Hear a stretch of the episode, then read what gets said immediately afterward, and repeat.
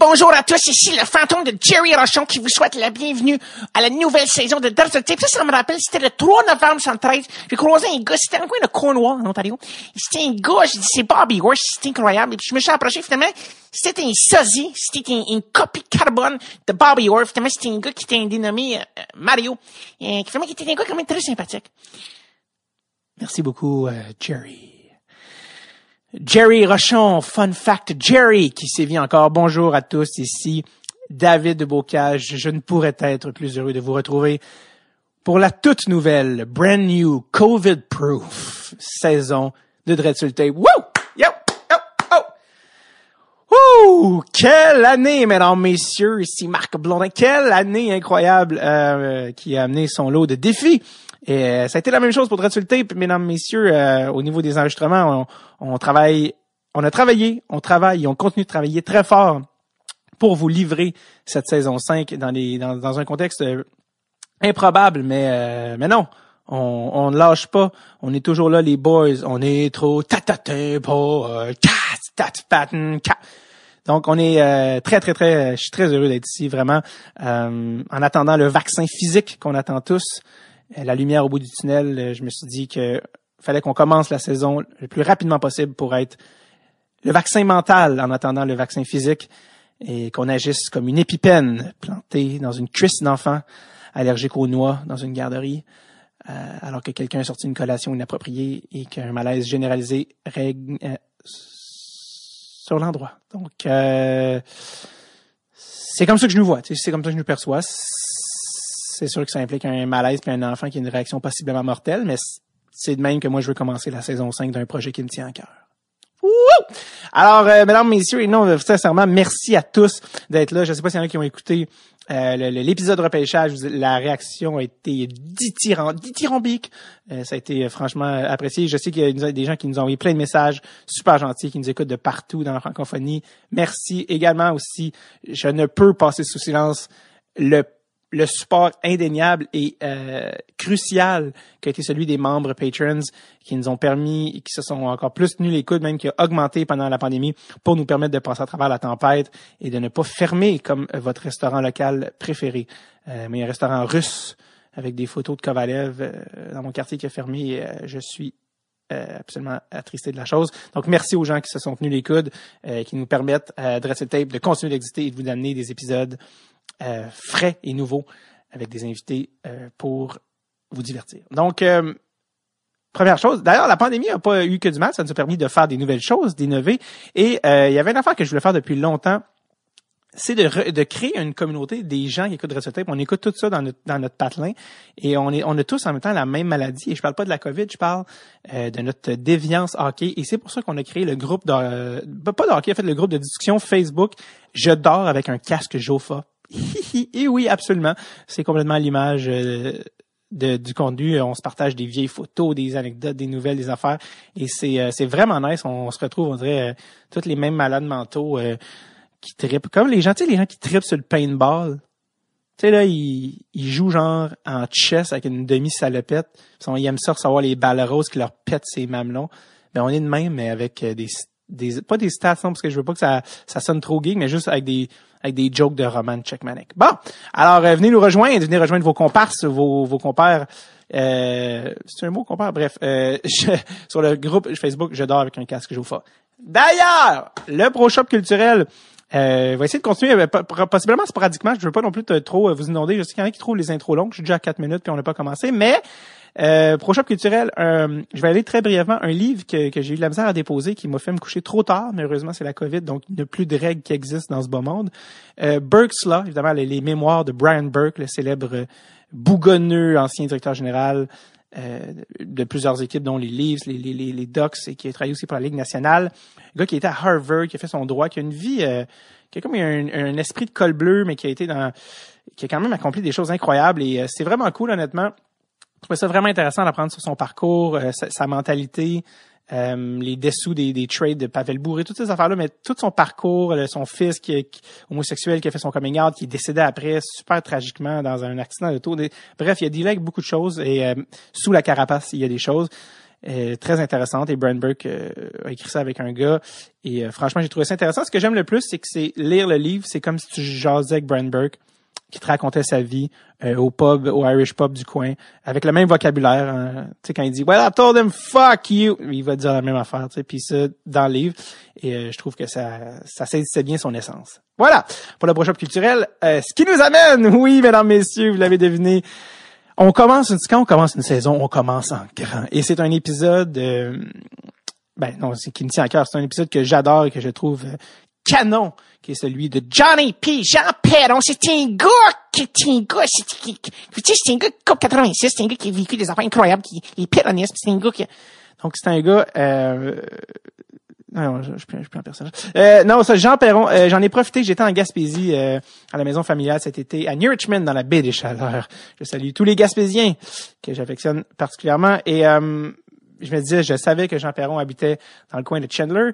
Il habite d'ailleurs à Pabo Mills. je le dis parce que je sais pas pourquoi, mais au début de l'émission, je dis ouais, on est à Pabo Mills, mais je pense, j'ai l'impression, j'ai réécouté le tape, on dirait que je dis Pablo Mills, comme Pablo Tiens, Pablo Picasso. En tout cas, ça, mais c'est beau, il n'y a pas de L. Et je me suis dit, mon Dieu, mais j'ai l'impression d'avoir attrapé le virus du péronisme. On dirait que ça l'a, ça l'a déteint sur moi. Puis on dirait que j'ai l'air dit une couple de fois Pablo. non, ce n'est pas Pablo, c'est Pabo. Il n'y a pas de L. Pabo Mills, qui est un secteur du Grand Chandler. Et euh, je vais dire ça euh, non, non, euh, non ironiquement. Donc, donc j'ai fait, fait la route. Je me suis levé très tôt et je suis allé rencontrer Jean Perron qui habite maintenant, qui va vous expliquer dans l'épisode pourquoi il habite en Gaspésie maintenant avec sa douce. Euh, je l'ai rencontré le 25 août 2020. Donc, je me suis levé très tôt, euh, New Richmond peut-être euh, deux heures, deux heures et quelques de, de Chandler. Je suis arrivé là et euh, sachez que dans un contexte de COVID, toutes les précautions ont été prises. Je me suis même fait tester avant avant d'aller en Gaspésie. Et on a fait ça à distance, tout était désinfecté. Donc vraiment, là, ça n'a pas été pris à la légère, surtout compte tenu de l'âge de M. Perron. il n'était pas question de le mettre à risque. Donc voilà, soyez rassurés de ce côté. Euh, D'ailleurs, Pablo, Pablo Mills, avec un L, c'est un joueur de soccer. Je sais que j'ai rasé Pablo. Je sais pas si c'est à cause de ça que mon cerveau a fait des, euh, des connexions euh, inévitables et, euh, et douteuses et, et, malheureusement tristes, mais euh, c'était le cas. Donc, est-ce que j'ai oublié quelque chose? Euh, je ne crois pas. Je crois qu'on, je crois qu'on est parti. Je crois que c'est la rampe de lancement. Merci énormément d'être là. Merci de prendre le temps d'écouter le podcast. Merci de nous écrire. Merci d'être là. Voici, mesdames et messieurs, un homme qui ne m'a pas déçu. Hein. Il y a une certaine réputation, Jean Perron. Il est coloré. Je sais que beaucoup l'ont connu à Jean Perron, à Jean Perron, à 110% avec les péronistes il ne m'a pas déçu dans euh, sa performance, si on peut l'appeler ainsi, du podcast. C'est un homme sincère, un homme vrai, un, grand parleur, un, bon vivant. Le voici, le voilà, le seul, l'unique. Mesdames et messieurs, bonne saison. Voici Jean Perron.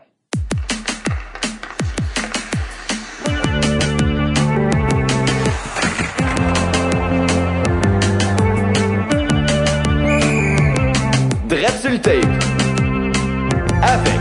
David Bocage.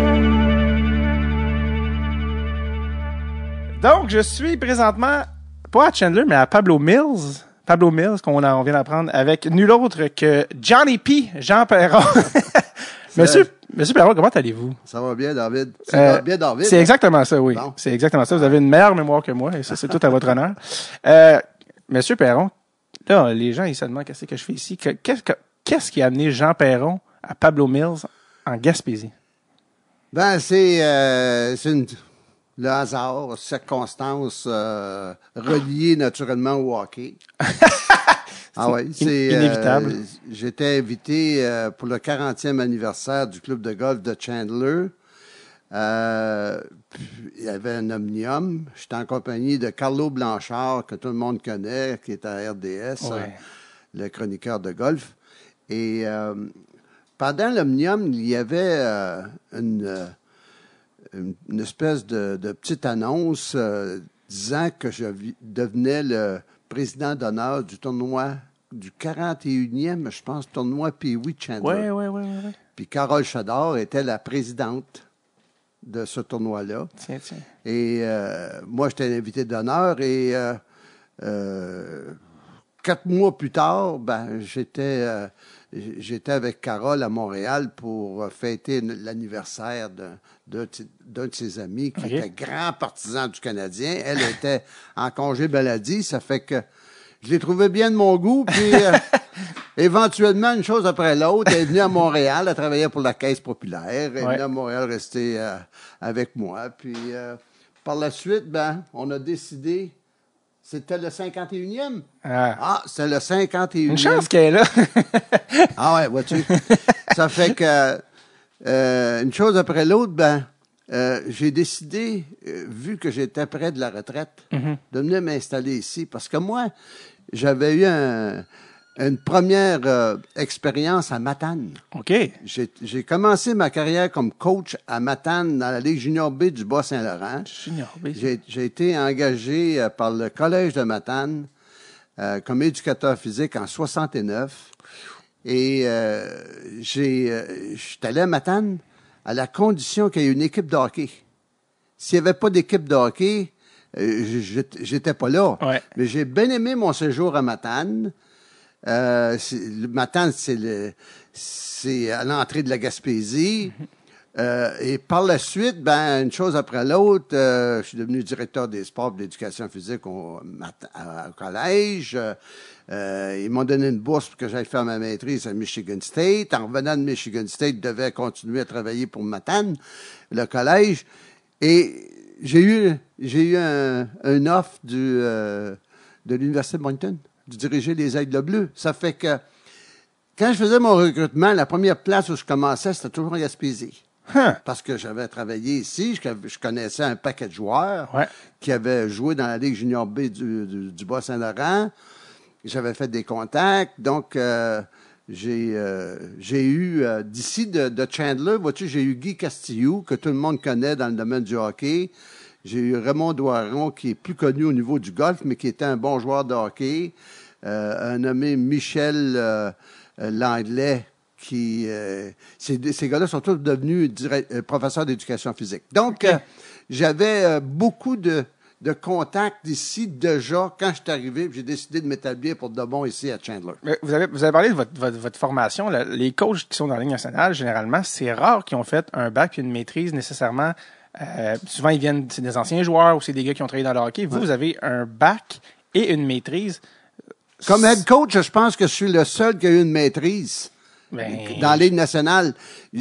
Charles Tifo, qui était toujours été mon mentor, parce qu'il m'a dirigé à l'Université de Sherbrooke euh, quand je jouais au hockey à l'université là-bas, ben lui, lui, il était entraîneur adjoint de Michel Bergeron, puis avec Pat Burns, on s'en souvient. Ouais. Et euh, avec Jacques Demers, excuse-moi. Et euh, lui, a un doctorat en éducation physique mais comme, adjoint. Mais je pense que comme entraîneur-chef, là, j'essaie de voir qui... Mais John Cooper à Sir Barrow, par exemple, à Tampa Bay, ou, euh, je pense que Pierre Gauthier avait une maîtrise en... si je me trompe ben, pas. Pierre Gauthier avait, avait commencé ses, ses études doctorales à l'Université du Minnesota. OK. Puis, euh, il l'a pas terminé mais euh, lui aussi avait une maîtrise comme gérant général de la Ligue dans la Ligue nationale. Exact. Mais vous, hein, vous, avez, vous, avez, étudié à l'Université de Sherbrooke à l'époque en, en, activité physique. Oui, en éducation physique. Éducation physique, OK. Moi, j'ai gradué en 69 de l'Université de Sherbrooke. Puis une anecdote, soit dit en passant, c'est la première fois, si les, les gens de Sherbrooke ou ceux qui ont étudié là, euh, en éducation physique, notre classe de 69, on a fait le 50e anniversaire de notre promotion, graduation. L'année dernière, à l'Université de Sherbrooke, on était 27 qui avaient gradué en 69 et 23 sont venus. Il y en a trois qui sont morts et euh, un qui euh, avait des, des problèmes euh, de déplacement puis n'a pas pu venir mais on était 23. C'est la première fois dans l'histoire de l'Université de Sherbrooke qu'on avait une, une, euh, une fête cinquantième. Hey, c'est une os d'or, ah ça, là. Ah cinquantième. L'Université de Sherbrooke ne croyait pas ça, là. Ils ont, dit, ça marchera pas. Ouais. Puis finalement, ben, euh, on était 23. En tout cas, ça, c'est... euh, C'est rare. C'est la première fois. Il n'y a pas trop, trop de place qui fête des, des 50e de graduation des universités. C'est faut, faut que tout le monde soit en vie, puis déjà c'est pas fait. Puis, euh, Ah. puis euh, vous, vous êtes allé à Michigan State déjà. Ouais. à- surtout à l'époque, là, je veux dire, on parle des années, euh, comme vous dites, euh, soit, fin 60, début 70, que vous êtes allé à Michigan State déjà aller aux États-Unis dans ce temps-là, étudier, faire une maîtrise, quand la moyenne des gens ne peut pas nécessairement même un bac à l'époque. Ouais. Comment, comment vous êtes ramassé à Michigan State? Pourquoi Michigan State? Puis qu'est-ce qu'on fait dans une maîtrise là-bas? Ben, moi, là, j'avais... J'avais un but dans la vie. Ouais. Mon but dans la vie, moi, c'était de jouer pour le pays, le Canada. Et quand, quand j'ai euh, j'ai lâché l'université, euh, là, là, euh, j'ai dit, il faut que je continue de jouer au hockey parce que moi, le programme olympique, ça m'intéressait. Comme joueur. Et- comme joueur. Et finalement, ils ont cancellé tout ça. Hmm. Le Canada n'est pas allé aux Olympiques en 72 et en 76. Parce qu'on a, on, on a, on a décidé que on, est, on devait mettre des professionnels, puis la, la, la Fédération internationale de hockey sur glace ne voulait pas que le Canada envoie des professionnels. Fait qu'on l'a boycotté. OK. On est revenu en 80. Ça fait que moi, quand j'ai euh, j'ai fini l'université de Sherbrooke, j'ai dit, je veux jouer pour mon, pour mon, mon pays, mais finalement, il n'y en avait plus d'équipe. Ils ont tous cancellé le programme. Vous, vous, vous, Ça- vous, vous étiez quelle position comme joueur? Moi, j'étais un centre ou un allié. OK. Un allié gauche. Puis vous, a- vous aviez des chances? Ben, j'étais un des bons joueurs de l'Université de Sherbrooke dans ce temps-là. OK. Puis on avait, nous autres, euh, euh, encore une fois, je t'ai dit que mon, mon mentor, c'était Charles Tifo. Ouais. Puis Charles Tifo m'a toujours conseillé dans la vie, moi. Euh, à un moment donné, on était trois gars qui, qui auraient pu aller jouer dans la Ligue internationale. Ça payait 5000 dollars par année pour jouer dans cette ligue-là. Puis Charles Tifo nous avait complètement déconseillé d'aller là. Il dit, vous allez manger des maudites volées parce que vous autres, vous n'êtes jamais battus. Puis quand vous allez tomber dans ces ligues-là, vous allez voir de quel bois chauffe. Vous allez- vous- euh, Jean, va pas là. Deviens un coach. C'est ça que Charles m'avait dit. Fait que c'est pour cette raison-là que je suis parti euh, à Matane. J'ai commencé à coacher à 23 ans dans le Junior B. Et là, quand, quand euh, j'ai vu que je ne pouvais pas jouer pour mon pays, j'ai dit, je vais devenir coach de mon pays aux Jeux olympiques. C'était mon... Il y a une porte qui s'est fermée, mais j'ai été en, entrouverte comme coach. Ouais. J'ai rentré, j'ai rentré dans l'embrasure de cette porte-là en catimini. Et là, je me suis dit, il faut que j'aille chercher mon, ma maîtrise et mon doctorat pour coacher mon pays, parce que je savais que c'était ça que ça prenait. Et quand je suis revenu de Michigan State, là, j'ai eu la chance d'aller à l'université, parce que j'ai dit, si je suis coach de l'université, j'ai une chance de, de coacher mon pays. Ouais. C'était de même que ça marchait dans ces années-là. C'était tous des entraîneurs universitaires qui coachaient le pays. Que, Comme Herb Brooks avec l'équipe américaine. c'est ça. Ouais. Dave King avec le Canada, puis ainsi de suite. Ça fait que fallait, fallait gagner, puis à Moncton, on l'a fait. On a gagné des championnats canadiens. J'étais la première équipe universitaire francophone à gagner des championnats canadiens universitaires pour une petite université de 2500 étudiants. On battait Laval, on battait tout le monde, nous autres. Là. On était vraiment une équipe de premier plan. On a réussi des, euh, à- à- des, des assistances incroyables, des assistances au, au niveau du championnat canadien de hockey universitaire qui n'ont- qui n'ont n'ont pas encore été battus. Là. Comment, comment vous avez fait pour monter une équipe si forte? C'était quoi votre force? Mon plan, c'était celui du Canadien de Montréal. C'est-à-dire? Le Canadien de Montréal, eux autres, avaient la moitié de leur équipe qui venait du Québec, des leaders du Québec, puis l'autre moitié, ça venait de partout du Canada. Ouais. Des John Ferguson de ce monde. Bob puis, Gainey, euh. Bob Gainey, ainsi de suite. Ça fait que moi, j'ai dit, je vais faire le même, même plan que, que Sam Pollock avait, puis euh, les autres gérants généraux du Canadien. Je vais, je vais monter mon équipe avec la moitié de Québécois puis la moitié d'Acadiens. Moi, quand je suis arrivé à l'Université de Moncton, j'avais deux Acadiens qui jouaient pour mon club. J'ai dit, c'est- pas normal. On pourra pas avoir le sens d'appartenance que qu'on voudrait avoir si on n'a pas d'Acadiens. Fait que j'ai commencé à, à, à fouiner partout, partout au Nouveau-Brunswick pour voir où ce que je pouvais aller chercher ces Acadiens-là. Et quand j'ai eu la moitié de mon équipe qui était acadienne, on a gagné notre premier championnat canadien. Et après ça, ben, ça s'est poursuivi pour. euh, Je, je sais que Rock Voisin jouait au hockey dans ces années-là. L'avez-vous coaché?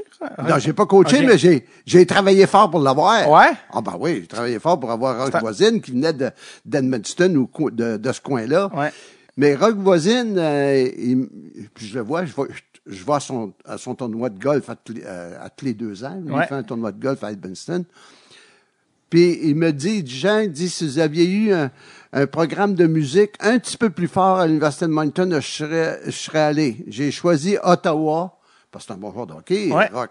J'ai choisi Ottawa parce que leur programme de musique était plus fort que celui de l'Université de Moncton. Puisque je pense qu'il a même joué junior majeur, si je me trompe pas, non? Il y a pas, ou il a Ah, pas. il doit s'être essayé. Ah, ou- je sais qu'il y a une blessure à un genou, je pense, finalement, Ouais. qu'il l'a. En tout cas, c'était un bon joueur. Ouais. J'aurais aimé ça de l'avoir à l'Université Ah de oui. C'est, imagine, t'a- t'aurais coaché Rock Voisin. Ah, gens- c'est des choses qui Hey, ben, comme anecdote, là, je pourrais t'en compter des joueurs comme euh, l'ancien maire de, de Chandler, là, Jean Paquin. ouais. Jean Paquin, c'était mon capitaine au Collège de Matane. Ah ben. Puis aujourd'hui, il est décédé, Jean Paquin, mais il est devenu maire ici de...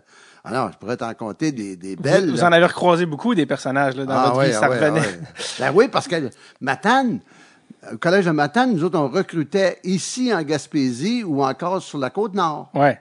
À Sept-Îles, Ouais, toutes ouais. ces places-là. Donc, euh, Donc, euh, ça puis, puis, puis ça, ça vous a permis finalement, euh, tu sais, pour dire, vous l'avez coaché l'équipe canadienne. Ça a fonctionné. Ah oui, Donc là, vous êtes ramassé 84. ouais.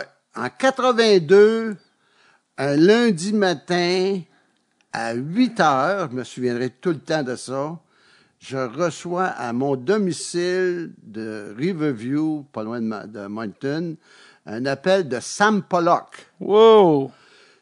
Sam Pollock qui me dit au téléphone euh, Bonjour, Monsieur Perron. Euh, Monsieur Perron, euh, voulez-vous coacher le programme olympique? Moi, je pensais que c'était une joke. Hein, je pensais que c'était une joke, ouais. Texte le corps en train de vous. euh, ouais, Ben c'est ouais, ça. ah ouais. Puis j'ai dit, vous êtes vraiment Monsieur Sam Pollock? Il dit, oui, Sam Pollock, je suis responsable, programme olympique, on se prépare pour euh, 1984. Voulez-vous coacher le programme olympique? J'ai dit, certainement. Ben, toi, prendre prochain avion, puis venir me rejoindre demain chez Trizac à Montréal. Puis le lendemain, j'étais à Montréal, je signais mon contrat pour le programme olympique de 1984 avec Dave King. Qui lui était aussi entraîneur, c'est ça? Ouais. Et puis, euh, comment, comment ça s'est passé euh, pour l'équipe canadienne aux Olympiques de 84? On avait, on, on a eu d'excellents joueurs, mais on n'avait pas le droit encore aux professionnels. Non, ça- avant, Mais- avant 98, on n'avait pas le droit. On a fait du quatrième. On a la première partie qu'on a jouée, c'était contre les Américains qui avaient gagné la médaille d'or en 80. On a battu les Américains de Pat Lafontaine puis de Crush Chelios, là. Ouais. dans le premier match. Et là, les, euh, les Américains étaient tellement enragés que ABC, qui étaient les, euh, les diffuseurs officiels des Olympiques, ont sacré le camp.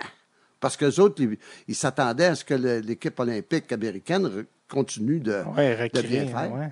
Ça fait que on a euh, on est allé dans la ronde des médailles contre les euh, euh, la Russie, c'était l'Union soviétique dans le temps, c'était euh, euh, la Russie, la Suède et la République tchèque. Et euh, je peux te garantir d'une chose, quand Jean Perron était dans la parade de l'ouverture des Jeux olympiques de Sarajevo, j'étais l'homme le plus fier au monde. Parce que je venais d'accomplir le but que je m'étais fixé. Ouais. Puis pour moi, il n'y avait rien d'autre de plus important dans la vie que de, de travailler, de coacher pour mon pays. Et là, euh, d'une affaire à l'autre, c'était des Jeux olympiques extraordinaires parce que on faisait bien avec une équipe de, de jeunes juniors qui sortaient de juniors. Mais aussi, un soir, je soupais avec Serge Savard, puis l'autre soir, je soupais avec Marcel Aubu. Parce que les deux, les deux équipes, les Canadiens et les Nordiques, voulaient m'avoir dans leur organisation. Ça, c'est après les Olympiques. ça. Non, pendant les Jeux olympiques. Pendant les Jeux Olympiques. Eux, ils étaient là-bas aux Olympiques? Ah oui, toutes les équipes de la nationale étaient là. OK, eux, ils venaient recruter, puis Ils ça. venaient recruter. Ah. Ça fait que c'était... euh, Vous avez pas eu le temps, une fois que votre rêve, c'était d'aller aux Olympiques, puis une fois que vous étiez, vous étiez en train d'atteindre votre- rêve, vous aviez pas eu le temps d'en avoir un autre que les équipes de la Ligue nationale sont toutes venues Ah oui? cogner à votre porte. Ah oui. Est-ce que vous, vous vouliez ça, vous, la Ligue nationale, ou? Coacher la Ligue nationale, c'était-tu dans non, votre tête? non, c'était pas dans ma pas tête, mais là, là, quand les équipes de la Ligue nationale commencent à s'intéresser à toi, là, Mhm. euh, là, tu te dis, oh, peut-être que je suis pas si mauvais coach que ça. ça fait que on a, euh, on a, on a eu le temps de digérer ça.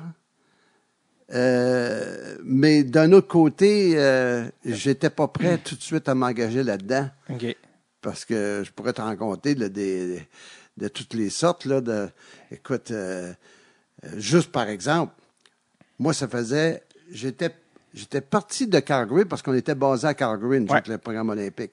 Le 3 janvier, on avait, on avait fini les Jeux olympiques au début mars. J'avais pas vu ma famille depuis ce temps-là, là. Puis là, là, je reviens et Serge Savard et dit Jean, t'arrêtes à, à Montréal, on va te loger au, au Ritz, puis je veux te parler personnellement. Euh, je débarque euh, en, en catimini à Montréal. Il fallait pas que personne le sache là, que j'étais là. Parce que les nouvelles voyagent vite. Hein? Ouais. Ça fait que euh, Serge, Serge était supposé de me rencontrer souper vers les 7 heures à l'hôtel Ritz. Et là, il m'appelle et il dit Jean, je sais pas si tu as vu les nouvelles. J'ai dit oui, j'ai vu les nouvelles.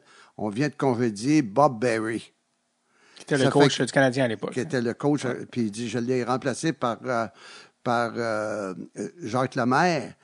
Il dit, je vais aller te voir seulement qu'après la, la partie. Ça fait qu'il est venu me voir à l'hôtel vers les 11 heures. Puis là, il m'avait offert d'aller tout de suite à Halifax coacher dans la Ligue américaine. J'ai dit, j'en ai pas question. Moi, j'ai dit, je m'en vais chez nous. J'ai dit, on va... Mais il dit, euh, j'espère que tu vas venir travailler pour nous autres l'année prochaine. Ça fait que euh, je suis parti le lendemain pour Calgary parce que je voulais voir mes deux gars. Puis euh, euh, je voulais, comme on dit, le relaxer un Ouais. peu parce que ça a été, ça a été intense, là, les Jeux olympiques, là, pendant, pendant toute une année. Fait, fait que dans le fond, lui, euh, Serge vous- voulait vous offrir le poste d'entraîneur-chef, mais dans la Ligue américaine. C'est ça, tout de suite. Parce que c'était John Beaufy qui était Ah, là. c'est ça, OK. Puis lui... euh, OK, actif immédiatement. Là, ah ouais, savez- lui, il voulait que j'embarque tout de suite dans du banc. J'ai dit, il n'y en a pas question. Vous reveniez là, des Olympiques, là, vous n'étiez pas encore décompressé. Donc, Non, euh, ça fait que... Puis là, ben, naturellement, les, euh, euh, les offres arrivaient des- du Canadien, mais les offres aussi arrivaient des Nordiques, là. Mm-hmm. Fait que Marcel m'avait fait venir à Québec sous un autre nom, à l'hôtel Le Concorde, puis là, ben, il m'a présenté. Puis l'offre l'offre des Nordiques était meilleure, financièrement, là, l'offre des Nordiques était meilleure que celle du Canadien. Mais moi, j'ai choisi de les coacher le Canadien à cause de Jean Béliveau, qui était mon idole. Si tu regardes juste en arrière de toi, Ouais. là, vois-tu, Ouais. les deux, les deux peintures que j'ai là, là, c'est Patrick Roy qui nous a fait euh, gagner la Coupe Stanley, puis euh, Jean Béliveau. Puis le Canadien, est-ce qu'ils sont conscients de ça dans leurs offres? Ils savent qu'ils sont le Canadien de Montréal? Est-ce que les, les, les, les Nordiques ils savaient qu'ils devaient payer plus cher pour que quelqu'un vienne à Québec? Parce que le Canadien, c'est le Canadien, puis c'est tellement gros. Non, non, moi, moi, je leur disais, moi, je leur disais, voici ce que j'ai de besoin. Tout simplement. Puis, euh, Qu'est-ce que vous aviez besoin? Dans le sens, pas nécessairement financièrement, mais y avait-vous, y avait-tu d'autres choses? ben oui, c'était, euh, tu sais, l'encadrement, qui, euh, qui que j'aurais comme adjoint. Parce que moi, dans l'œuvre de Serge Savard, je devais m'en aller à Sherbrooke parce qu'il Ouais. avait aménagé la franchise d'Halifax à Sherbrooke dans Ouais. l'américaine. Puis l'équipe, l'équipe de Québec était à Fredericton, qui était juste à côté de Moncton. Ouais. Fait que pour moi, puis élever mes enfants, puis dans une province que je connaissais très bien, puis une école française à, à, à Fredericton, pour moi, euh, Qué- Québec, c'était un beau fit. Ouais. Mais je connaissais pas les, les Nordiques. Nous autres, on voyait le Canadien à TV tous les samedis soirs, puis les Maple Leafs de Toronto, mais les Nordiques, là, on voyait pas ça à TV, nous autres, jamais. Ouais. Ça fait que euh, Marcel me donnait un, un meilleur, un meilleur contrat parce que euh, il savait que probablement euh, j'étais une figure très populaire au Nouveau-Brunswick. Tu sais, nous autres, là, Ouais. on, hey, on déplaçait du monde. Nous autres, Ouais. des, des 7-8 000 personnes à chacun des matchs, là. C'était quelque chose, des Aigles Bleus. Les Aigles Bleus de l'Université de Moncton, c'était le petit Canadien des, des maritimes, des provinces atlantiques.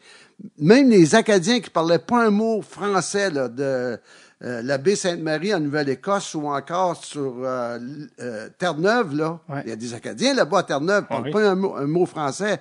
Eux autres connaissaient, j'allais donner des conférences là-bas, là.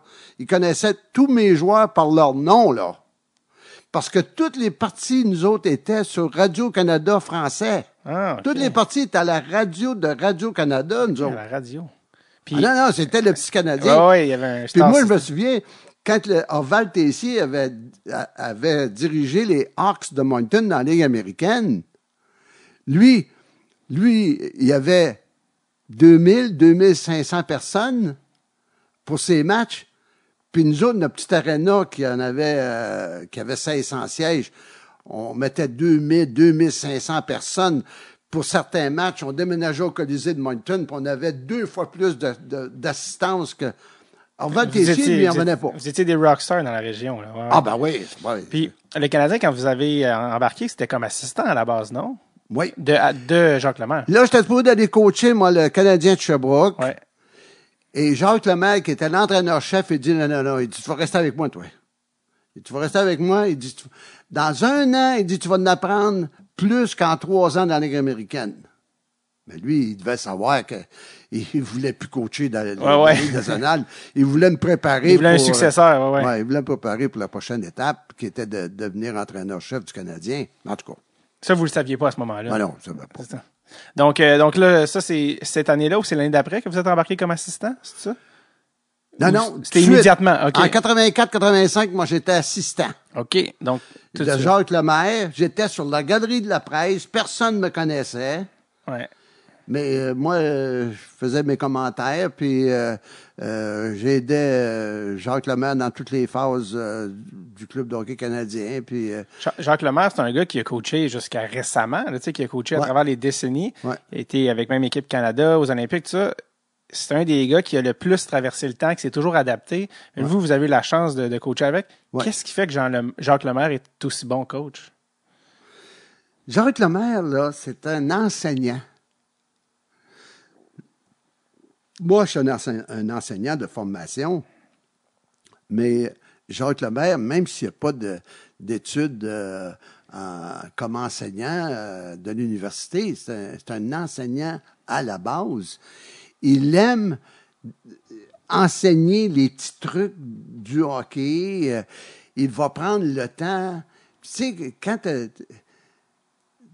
ton nom est Jacques Lemaire, puis tu as gagné je sais pas combien de Coupes Stanley comme joueur, et que tu prends le temps pour expliquer à tes joueurs, moi je le voyais faire, puis les gars l'écoutaient comme euh, euh, s'ils étaient des piouis, là.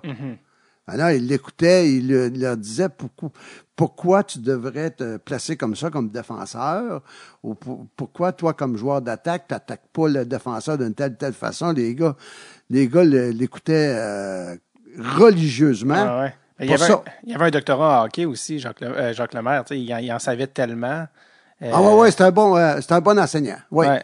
Puis euh, lui, ça y était là un an. Puis lui, il, il- il était têtu, là. Ouais. Hey, pour, pour ne pas faire jouer Guy Lafleur, quand Guy Lafleur était, moi j'ai vu des, euh, j'ai vu des, euh, des prises de bec entre Jacques Lemaire puis euh, Guy Lafleur, parce que j'étais assistant Ouais, coach, moi. à ce moment-là, ouais, qui était la fin de Guy Lafleur, ouais. Pour ça que Serge Savard, il dit, moi je peux pas perdre de Jacques Lemaire, là, ça fait que euh, Guy Lafleur s'est retiré.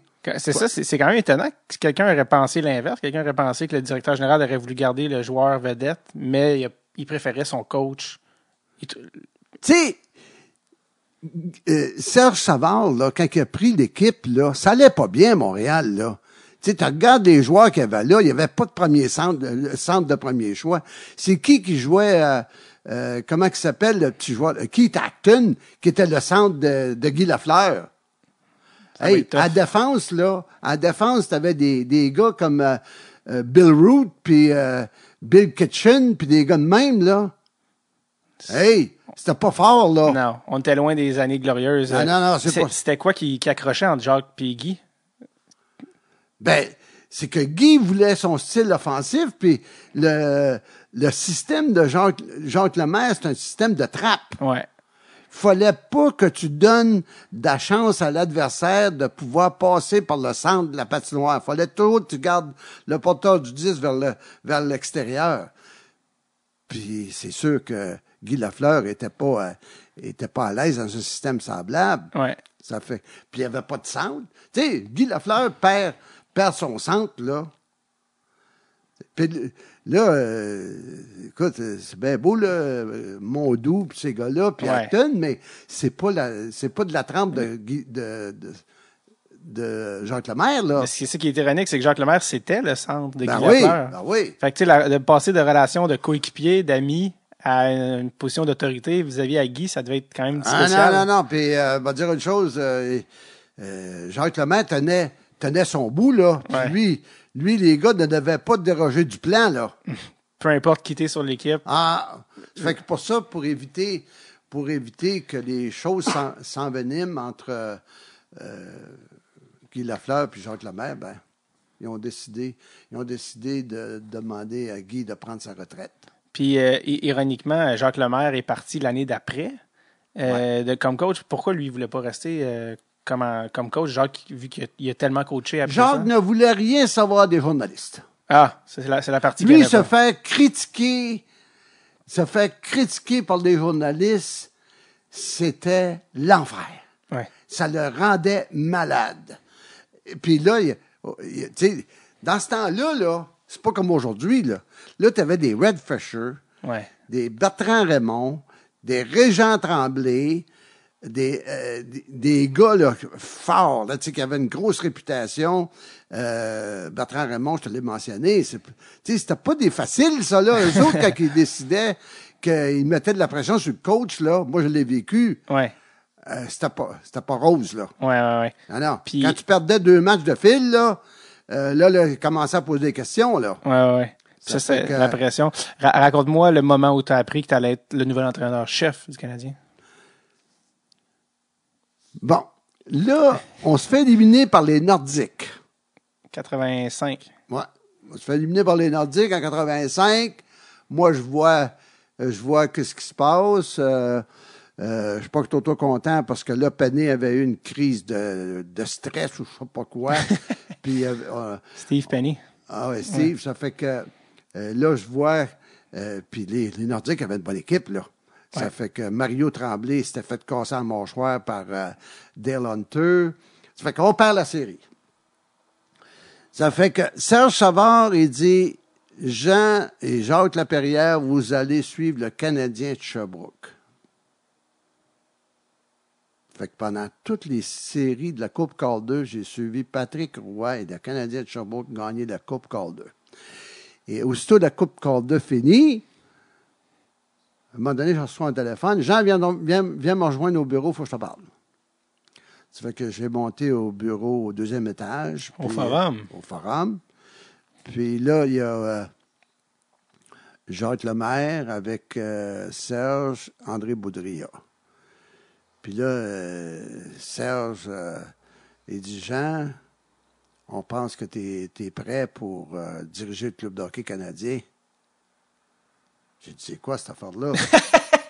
ah ouais? Ben, j'ai dit, j'ai dit, non, non, moi, j'ai dit, je pense que j'ai besoin d'une autre année avec toi, Jacques, là. Ah ouais, ouais, ouais. J'ai, j'ai carrément, là, j'ai dit, Jacques, j'ai dit, j'étais sur la galerie de la presse, tu m'emmènes en arrière de du banc, passe une autre année comme coach, et moi, moi, je vais apprendre encore davantage. Ouais. Jacques Lemaire, il dit Non, non, Jean, je t'ai vu aller, t'es prêt, tu, peux- tu peux prendre ça, ce club-là. Mais moi, dans mon esprit, c'était un an, un an trop vite. Mais écoute, Ouais. c'est de même que ça s'est passé. Fait que là, euh, j'ai accepté. euh, et tout le monde disait que j'étais prêt. T'es as cru. Ouais. Ça fait que euh, Serge, j'ai dit garde ça pour toi, puis là, on va, euh, on va faire l'annonce euh, la semaine prochaine. Ça fait que. Tu t'es ramassé coach canadien de Montréal. Coach Canadien de Montréal va gagner la Coupe Stanley. Imagine-toi. Eh, première année, gagne la Coupe Stanley. Euh, il y a eu un livre qui s'est écrit sur cette conquête-là. Qui, qui- je sais pas si tu as vu ça sortir dans les dernières années. Ah, là, ouais, c'était ouais, avec la B, là. Ouais, ouais, c'était L'équipe le- qui ne devait pas gagner. exactement Ah, ouais. l'équipe qui ne devait pas gagner. Euh, cette équipe-là, il y avait bon, il y avait Bob Gainey, il y avait évidemment un jeune euh, un recru, Patrick Roy, des, des jeunes Stéphane Richer, Claude Lemieux. Euh, cette équipe-là avait quand même surpris, justement, parce qu'il y avait tellement de recrues, puis comme Ouais. tu l'as dit, des Québécois, donc des gars qui avaient un sens d'appartenance. Comment ça se fait? Qu'est-ce qui s'est passé cette année-là pour que, tu sais, ça prend de la chance, ça prend bien les affaires, il faut qu'ils s'alignent, mais pour que la, la sauce, ça pogne, puis vous ayez jusqu'au bout battre les flammes. Qu'est-ce qui s'est passé, la magie, cette année-là? Bon, ça a été un, bon mélange de bons vétérans. Puis si tu regardes tous les vétérans, là, sont tous devenus soit gérants généraux ou encore entraîneurs dans Ligue nationale. Les vétérans comme Ryan Walter, devenu entraîneur euh, adjoint à Vancouver, Bob Smith, gérant général avec euh, euh, l'Arizona, Euh, Larry Robinson est devenu coach des Devils, Ouais. Bob Gainey, gérant et coach, Guy Carbonneau, euh, coach, même Chris Nyland a coaché un bout de temps dans la Ligue East Coast. C'est vrai, ça. Ah ouais? Et Chris Allen, avec qui vous aviez de la misère, non? Ah ouais, ouais, ouais. Pourquoi c'était aussi Il y a, difficile? il y a eu, de, de toute façon, Chris Nyland a eu de la misère avec tous les coachs. Il y a juste, non, il y a juste un gars avec qui il a pu travailler puis qu'il a respecté, Ouais. C'est Jacques Lemaire. Parce que, parce que Jacques, tout le monde. euh, Ben, euh, Jacques, le- pour lui, Jacques l'avait utilisé de la bonne façon. Mm. Bon, en tout cas. Puis c'est pas facile. Tu sais, euh, juste en passant, là, c'était pas facile pour ces gars-là de voir un ex-joueur de la Ligue nationale, puis tout à coup, un technicien qui sortait des universités, Ouais. co- les coacher. Moi, je coachais pas comme Jacques Lemaire, là. Non? Ben quoi, c'était quoi votre style de coaching? Contrairement à- par, par rapport à Jacques. Moi, là, la hiérarchie, là, où ce que le, le, le jeune joueur dans Ligue nationale se doit de porter les valises des vétérans, je crois pas à ça. C'était comme ça à l'époque. Ouais. C'était, tu respectes le vétéran parce que lui a passé à travers l'enfer. Puis même si tu as plus de talent que le vétéran, tu te dois de faire jouer le vétéran. Moi, je croyais pas à ça. Moi, ce que, ce que je voulais, c'est gagner. Puis pour gagner, tu mets les meilleurs joueurs sans la glace. Mais ça, ça l'a offusqué un paquet de vétérans, là. Quand, quand, quand Penny a vu que je gardais Patrick Roy à Montréal, Ouais. lui a capoté. Sauteur de capoté. Avec trois gardiens de but. C'était qui l'autre? Avec eux? Il y avait Sauteur. Ah, Sauteur, ok, ok. Ouais, Sauteur avec Penny et Patrick. Ça, ça n'a pas fait l'affaire, là. Gardez un gars comme euh, Stéphane Richer qui a enlevé la job à, à Lucien de Blois, puis mais là, oublie pas une chose, c'est que aussi il y avait des circonstances là, atténuantes. Là, t'avais euh, moi, moi, je commence la saison, euh, je perds Mondou, blessure à l'œil, carrière finie. Euh, euh, je perds euh, euh, Jean, voyons, euh, celui qui s'était fait danker par. Euh, Pas, pas Bouchard? non, non, non. Euh, voyons, j'essaie de me rappeler, là. En tout cas, ça va m'en revenir. Euh, le défenseur qui avait été avec les Nordiques, puis qui est revenu avec le Canadien, puis qui... Pas, fait- pas Régent Roule. Non, non, non. Non, Régent Roule était attaquant. Non, en Euh, tout cas, de toute ouais. façon, j'avais perdu trois gars avec des blessures à l'œil. Bon. Ça fait que là, faut, faut que je les remplace, ces gars-là, puis j'avais des bons jeunes dans Ouais. l'organisation. Ça fait que j'ai euh, j'ai fait jouer ces jeunes-là parce que euh, fallait qu'il fallait qu'ils jouent là. Ouais. Puis en attendant que les vétérans reviennent ou Ouais. les vétérans euh, supplantent ces jeunes-là. Puis à la fin, les, les jeunes ont, ont tous accepté, ont tous été acceptés de la part des vétérans. Et euh, à un moment donné, nous autres, là, c'est deux victoires, quatre défaites, un match nul au début de l'année. Puis j'ai fait un meeting à, euh, c'était à Hartford. Oui. Là, j'avais réuni, on s'en allait sur la route pour cinq matchs. Là, j'ai dit aux gars, les vétérans, là, Bob Gainey. ouais, avec Gainey, c'est qui les autres? il y avait Bob Gainey dans ma suite avec Larry Robinson. Il y avait euh, euh, Ryan Walter, Bobby Smith. euh, en tout cas, j'en avais 6-7. Ouais. là. Et euh, Rick Green, entre autres. Ouais. Puis Là, j'ai dit, j'ai besoin d'aide. J'ai besoin d'aide parce qu'on a un paquet de vétérans, de, jeunes, là. Puis ils ont besoin, besoin d'être bien encadrés. Et là, Bob Gainey dit, euh, coach, ici, là, c'est pas une garderie, là. J'ai dit, je sais que c'est pas une garderie. Mais j'ai dit, si moi, je m'en vais, là, comme coach, parce qu'on perd, ben, j'ai dit, les mêmes joueurs vont rester ici, là. C'est les joueurs avec lesquels vous allez jouer. Fait que Bob Gainey revient vers Larry Robinson. Il dit euh, Larry, est-ce qu'on aide le coach? Il dit oui. Il dit on aide le coach. Fait que tous ces gars-là, tous les vétérans ont pris euh, un joueur sur leur aile. Euh, Chris Nallen était là, puis lui a pris euh, Cordick sur son aile. Ah, euh, Ryan Walter a pris Ryan Walter lui a pris Stéphane Richer sur son aile. Mike McPhee a pris Scoodlun sur son aile.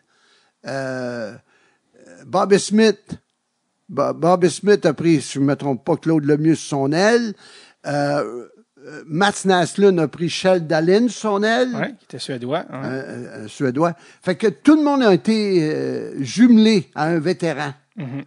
Puis là, on s'en va sur la route, on en gagne 4 sur 5. C'est là que ça a décollé. Puis le the rest is history, vous êtes rendu. Puis... Ouais, on a eu, on a eu une, mais euh, il y a un passage à vide après Noël, là. On a, on a eu, euh, à un moment donné, des, euh, des, des, des grissements, des grissements, des grissements dedans, ouais, justement. J'allais, dire, le, les, le, c'est là que tu vois de quoi t'es fait. Puis, ah, euh, ouais, ouais, là, puis là, c'est là que je suis arrivé avec mes deux, mes deux pratiques par jour, puis ainsi de suite. Vous avez augmenté le rythme, puis ouais. Ouais. Quand, euh, c'est quoi le plus dur de coacher le Canadien de Montréal? C'est les attentes. Ah, Tu sais, au niveau de l'équipe, t'as Larry Robinson puis Gainey, les autres qui ont gagné des Coupes Stanley. ouais. Fait que les autres, ils veulent rien savoir d'autre chose que gagner une autre Coupe Stanley. La pression du, gé- du, du propriétaire qui lui dit Hey, moi, il faut que je remplisse, faut que je remplisse euh, les gradins, puis il faut que j'aille chercher le plus d'argent possible grâce à des promotions. Puis si on gagne, euh, toutes les grosses compagnies vont embarquer en arrière de nous autres, plus d'argent, et Ouais, ainsi de ouais, suite. La, la pression, la, la pression du gérant général, elle, elle, vient de, du, propri- du propriétaire ou du président, Ronald Coré, et lui, il me la transmet, puis pourquoi tu tu fais pas jouer plus lui que l'autre, puis là, de- ça discute fort après chacun des matchs, là. Ça fait que ça, là, tu te- toi, comme coach, là, tu le sens, là. Ouais. Tu, tu sens que euh, le gérant n'est pas satisfait de certains joueurs. Puis quand, quand tu enlèves du temps de glace au joueur, ben le joueur est, est le premier à dire Coach, je suis bien meilleur que l'autre, moi là. Pourquoi Ouais. tu fais jouer l'autre plus Ouais, que moi? Moi, je suis bien meilleur que lui. Puis comment Puis tu- là, à la fin, c'est nos fameux journalistes.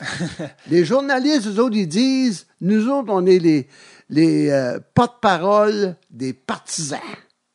Ça fait qu'on veut que tu nous dises pourquoi que lui euh, joue pour ton club, puis pourquoi tu euh, utilises pas ce gars-là en avantage numérique, puis pourquoi tu as perdu ce match-là, puis tu vas, euh, tu vas en perdre combien encore avant que ça sorte place.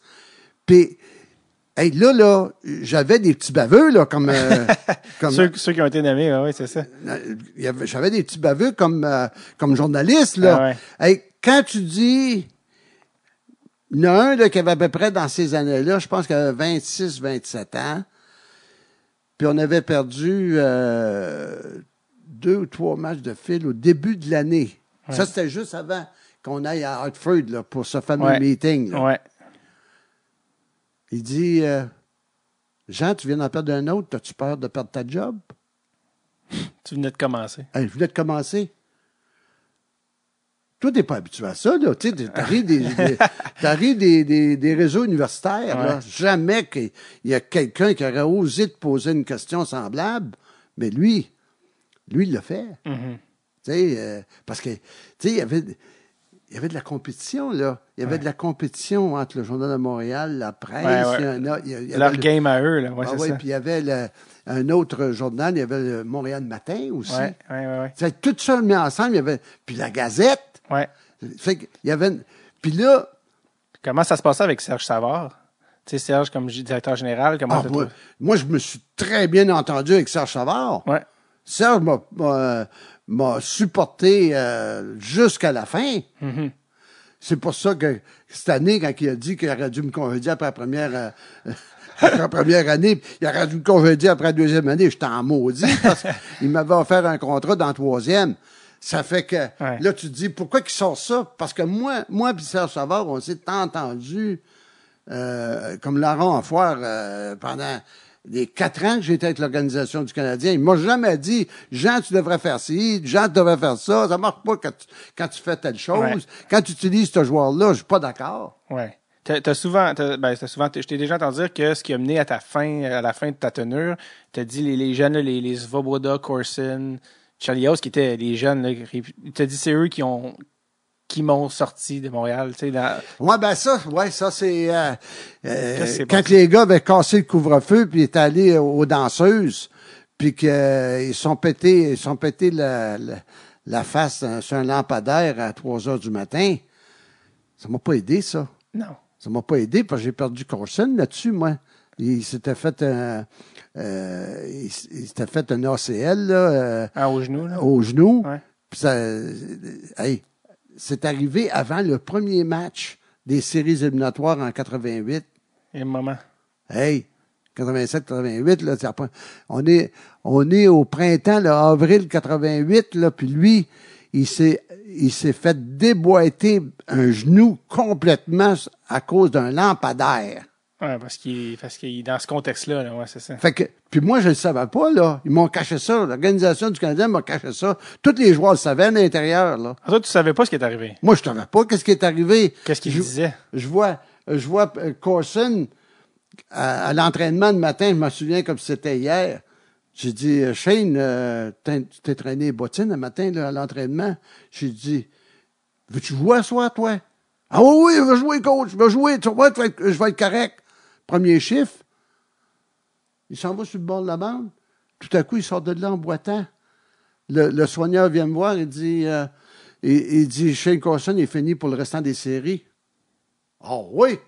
Ben là, moi, je, je regarde ma vidéo de, de la première période euh, sur ce, premier chiffre là, Ouais. de Carson. C'est jamais qu'il y a eu quelqu'un qui est rentré en collision avec lui. Ah ouais. Donc, C'est le vieux truc des joueurs de faire semblant de se Ouais. blesser sa glace. mais ils sont forts mentalement, les joueurs. Là, ça fait que lui, il a passé la journée à souffrir. Euh, C'est martyr. martyr, puis il l'a pas dit à personne. Mais euh, à l'intérieur, les gars, les gars, C'est quand tu- c'est comment que tu l'as appris, ce qui était vraiment arrivé? avant la dernière game contre les Bulls de Boston, la deuxième ronde des séries, parce qu'on avait perdu, on avait gagné contre les Whalers d'Hartford dans la première ronde, malgré tout. Et euh, là, je perds Carson à cause de ça, de ce lampadaire. je perds euh, Bob Gailey qui s'était fait casser une cheville par les, euh, de- dans la série des Whalers. Puis je perds euh, Naslund euh, en torse à la cheville contre les Bulls de Boston.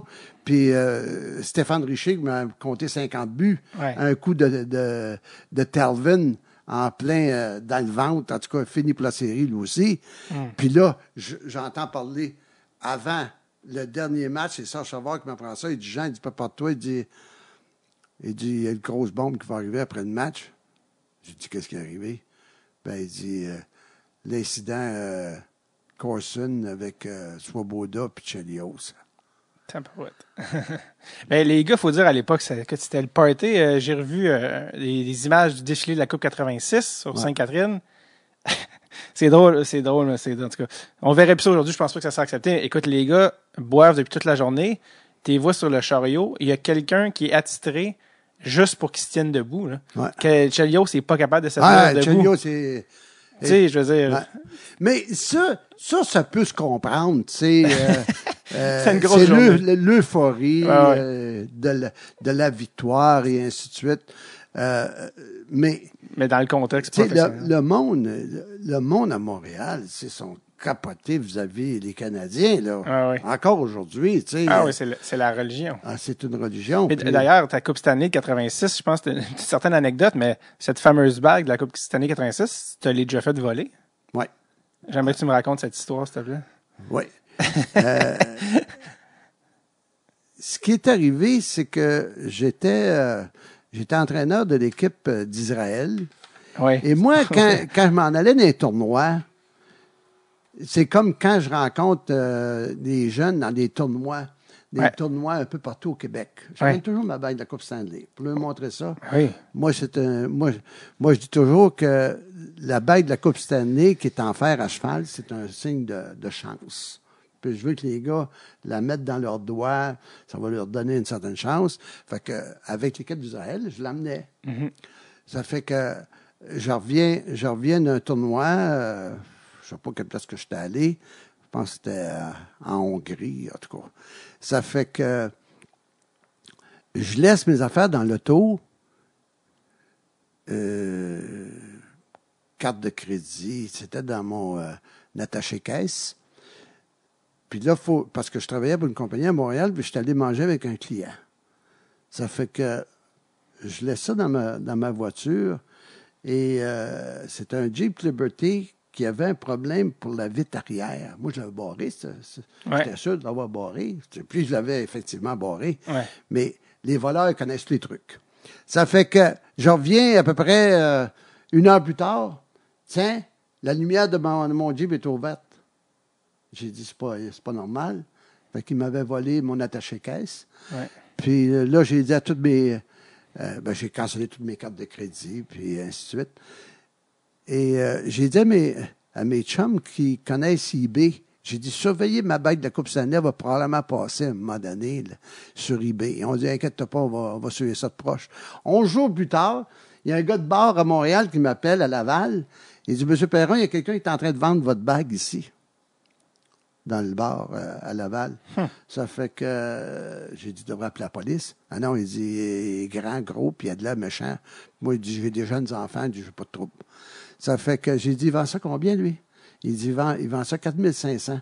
Ben, j'ai dit, négocier avec, là, puis euh, tu me rappelleras. Quand c'est rendu à 2000, moi, je rachète. Fait que j'ai racheté ma, ma bague le lendemain. Puis le gars, ça veut dire que tu l'as rencontré, ce gars-là?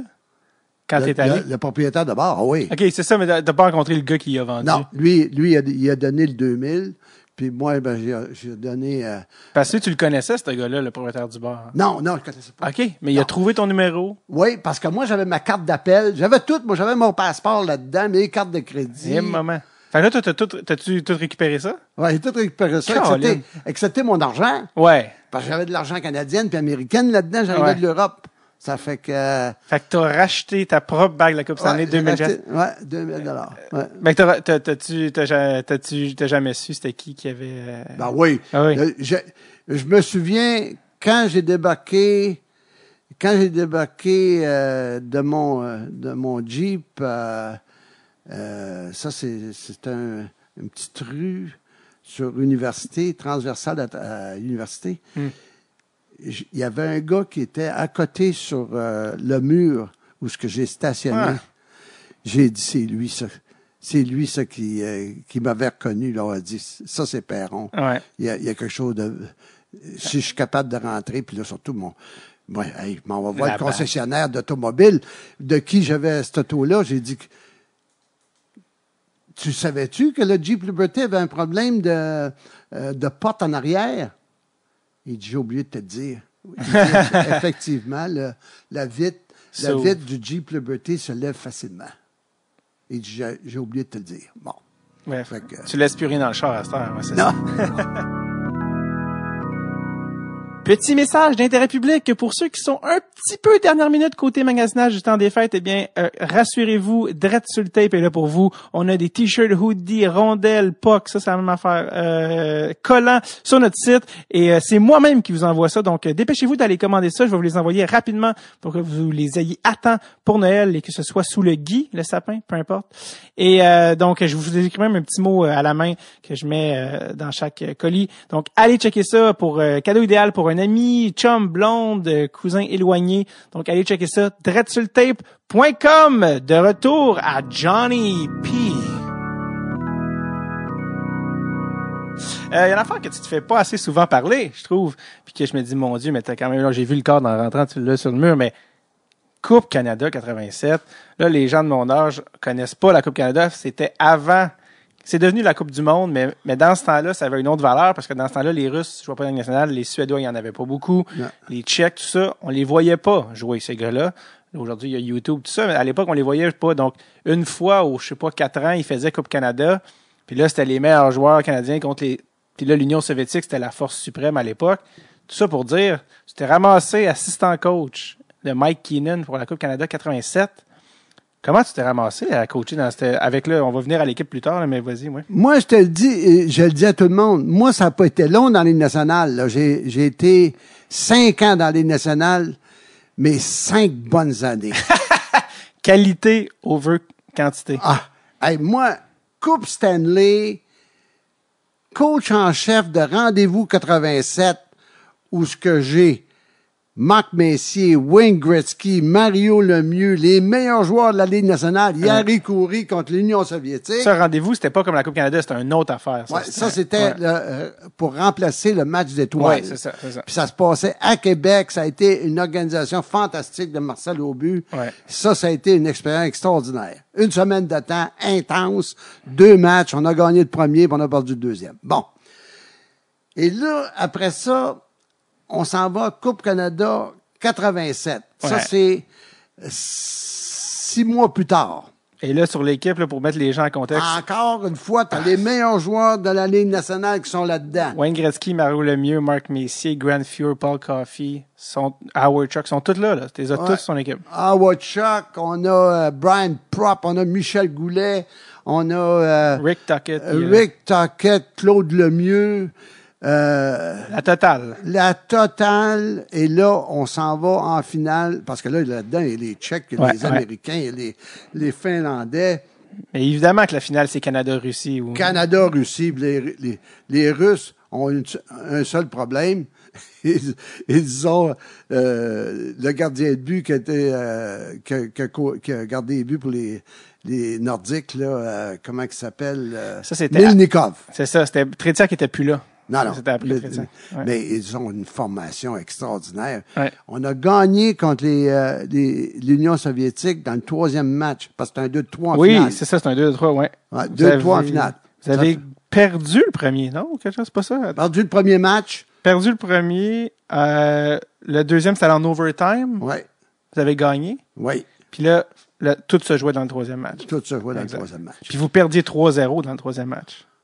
Ah ouais, ah, Vous avez commencé, euh, c'est ça, bref, ça pour dire, je te laisse continuer. Mais bref, ça pour dire, tu, tu- le, le coach en chef, c'était le fameux Mike Keenan, c'est ça. surnommé Iron Mike. Ouais. C'est un gars qui a une main de fer. Mais euh, c'était comme parce que Mike Keenan, il, écoute, il l'appelle le chat parce qu'il a eu neuf vies, il a coaché toutes les équipes. Et comment tu l'as trouvé, Mike Keenan, comme coach, lui qui, qui aime tenir ses gars vraiment solides, mais là, c'est un contexte beaucoup plus court. Là. Ouais, mais euh, m'a dire une chose, il y a eu des affaires qui se sont passées, euh, euh, comme on dit, en catimini, qu'il fallait pas qu'ils sortent. Parce que là, Mike Keenan avait, avait décidé de jouer dur. Euh, il avait laissé les, les femmes des joueurs sur le, sur le trottoir à, à, à Calgary. ça, ça n'a pas fait l'affaire de, de- des joueurs. Hein? Ouais. Puis à un moment donné, euh, les joueurs ont voulu protester, puis ont voulu le mettre dehors, puis euh, Ouais. euh, finalement, finalement, ça s'est réglé dans mon bureau au forum. Et là, euh, Bobby Clark, qui était un des responsables du club euh, pour Coupe Canada 87, avec Serge Savard et euh, Bob Pulford, ils ont dit, Mike, les trois prochains jours, tu vas pas à la glace. Les gars veulent plus rien savoir de toi. Ça fait que c'est Perron et Muckler qui vont diriger les entraînements pour les trois prochains jours. Toi, tu prends ton gaz égal, là, puis tu te calmes. Calme-toi le pompon. Quand les gars ont vu que euh, Mike euh, s'était calmé, ben, à ce moment-là, ils ont commencé à jouer. Ouais. Mais Mike Keenan, là, c'est un fer en or en arrière du banc. Ça, je peux te le garantir. C'est- Ouais, quoi, c'est quoi ses qualités qui fait qu'il a duré aussi longtemps? Lui, là, lui, il, a- euh, il est comme euh, Scotty Bowman. Il s'aperçoit, d'ailleurs, c'est son idole, hein? L'idole de Mike Keenan. Il était tough, Scotty Bowman. Il Ah était ouais, très tough. tough.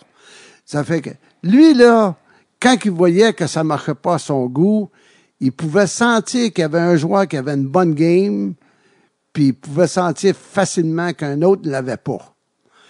Il pouvait te remplacer ça en l'espace d'un temps, trois mouvements, aller lui, lui, euh, lui, lui, lui dire là, à l'oreille, à l'oreille, d'une façon sévère et tellement direct que tu pourrais pas t'imaginer qu'un athlète professionnel va endurer ça.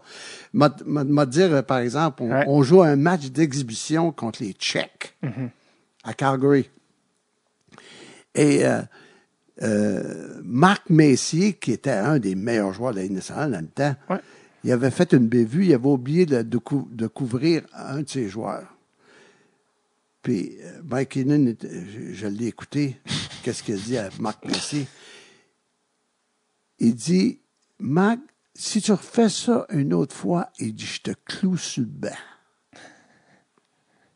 Il fallait avoir du gars. À Marc Messier, oui. Ouais. Mais là, là je, te, je, te, je te fais. La version polie, là. Ah. ça. Parce qu'il y a des blips là-dedans. Il y a des, il y a des F, ouais, c'est ça. Ça fait que ça a été, euh, ça a été, euh, c'est le même que ça a commencé. Puis tu sais, à un moment donné, on, on avait, tu sais, Mike Keenan, là, c'est comme euh, un paquet de monde dans l'île nationale, accepte très mal la défaite. C'est pas un bon perdant. Ouais. Après, après un match, qu'on, on a, je pense qu'on avait perdu un match d'exhibition dans toutes le- euh, les quatre qu'on avait joués. Il, arrive puis il dit On pourra pas gagner, on n'a pas de leadership dans la chambre. hey! Une des équipes avec le plus de leaders, ouais. Hey! Puis là, il il l'a dit pour que les gars le comprennent. Mhm. Hey, ça, ça, ça pour, des- pour des joueurs de cette qualité-là, Ouais. c'est inacceptable. Les piqués à vif. Il est piqué à vif. C'est ça, Mike. Est-ce Mike que, comment qu'ils réagissaient, les joueurs, Wayne Gretzky, quand il se fait parler de même par euh, Mike Keenan, comment ils réagissaient? les gars, les gars sont, euh, sont très respectueux. Mm.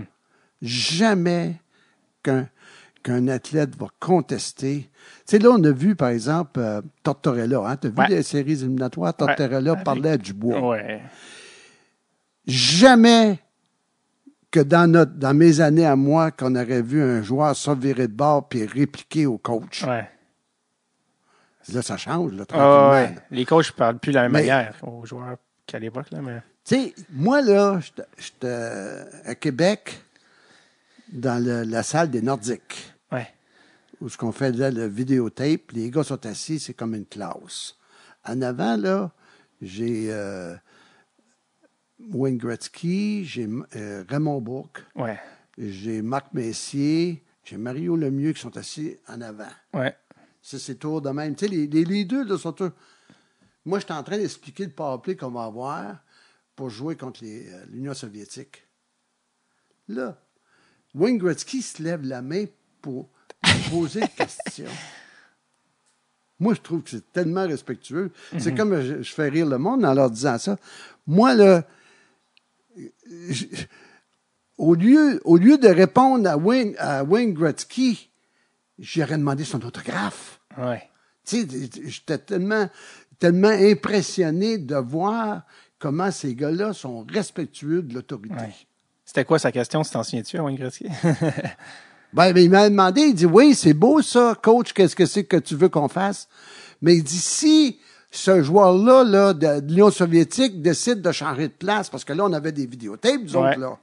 Il décide de changer de place, puis qu'il il, il- qu'il, euh, qu'il fonce sur euh, le porteur du 10 de cette façon-là, qu'est-ce qu'on va être obligé de faire, nous autres? C'était une question qui était très pertinente. ouais. C'était sur le, justement, le, la- la- le, le compte de Ouais, ouais, ouais. Lui, il était encore une coupe de move en en avance. désavantage numérique. Ouais. Justement. Est-ce que tu avais su répondre? Est-ce que Ah oui, Ah ouais. mais, hey, on va t'en raconter une bonne. À un moment donné, j'étais en charge du powerplay, moi, avec le Coupe Canada. Mike Keenan, le dirigeant, t'occupes du powerplay. Hmm. T'avais, là, t'avais des beaux jouets avec lesquels jouer, mettons. hey, j'avais, j'avais-tu du talent, tu penses? hey, Wayne Gretzky avec Mario Lemieux puis Marc Messier sur le même trio en avant avec euh, Paul Coffey puis Raymond Book en arrière. Ça fait que, là, j'ai dit, voici, il faut, faut que ça marche, ce jeu-là, là. J'ai dit, Wayne, va-t'en dans ton bureau en arrière du filet. Ça, c'était son bureau. Ouais. En arrière du filet, là, Wayne Gretzky pouvait faire n'importe quoi. Ça fait que, j'ai dit, j'ai dit, si tu fais ce geste-là, tu t'en vas en arrière du but, puis tu te ramasses avec la rondelle, là, qu'est-ce que, qu'est-ce que tu vas, qu'est-ce que c'est que Paul Coffey va faire, lui? Il dit, coach, il dit, penses-tu que je vais te le dire? Si je te le dis, après ça, tu vas venir me battre avec un Canadien. J'avais trouvé ça pas mal pertinent. Mais Paul Coffey savait quoi faire dans une situation semblable. Parce qu'il y avait leur système entre eux parce qu'ils jouaient ensemble à Edmonton. Justement, ça fait que euh, il y, en a- il y a- y avait quatre- euh, trois gars sur cinq qui venaient des Oilers Edmonton. Mais les gars, en général, dans des contextes comme ça, est-ce que justement, ils étaient gênés de partager leurs secrets vu que vous jouez encore en- contre le reste de l'année ou non? Ils étaient quand même assez, euh, en général? il était assez ouvert, mais il y avait des choses qu'ils gardaient pour eux autres. OK. Tu sais, c'est comme euh, l'avantage numérique, là, il voulait pas. Tout te dire. Wayne, Wayne voulait pas tout dire parce que lui, lui, il savait que euh, euh, Coffey était pour, euh, était pour réagir d'une certaine façon, puis Marc Mhm. Messier était pour euh, euh, travailler d'une certaine façon dans certaines cir- circonstances. Mais c'est des gars respectueux, Ouais. en plus d'être les plus grands travaillants. Ouais. Nous autres, là, on avait des entraînements de 45 minutes, une heure. Les deux gars qui se défonçaient le plus, c'était Wayne Gretzky puis Marc Messier. Ça fait que le- quand on a gagné contre les Russes, là, Mario Lemieux a dit à tout le monde, il dit, après avoir vu comment euh, euh, Messier et Gretzky travaillent dans les entraînements, maintenant, il dit, je sais pourquoi qu'ils gagnent. Moi, maintenant, je m'en vais avec les Penguins de Pittsburgh, puis je vais gagner parce que je vais utiliser la recette de Gretzky puis Messier. Mario Lemieux a dit ça. Mario moi, Lemieux. moi, j'avais entendu, j'ai lu la- une biographie de Gretzky l'année passée qui avait été écrite par un journaliste qui est un de ses amis. Puis apparemment qu'il y aurait un moment dans la Coupe Canada 87, qui- c'était à Montréal, entre autres, là, il y avait des games à Montréal. Donc Oui. Mario Lemieux était à la maison, sa famille il vient de Montréal, tout ça.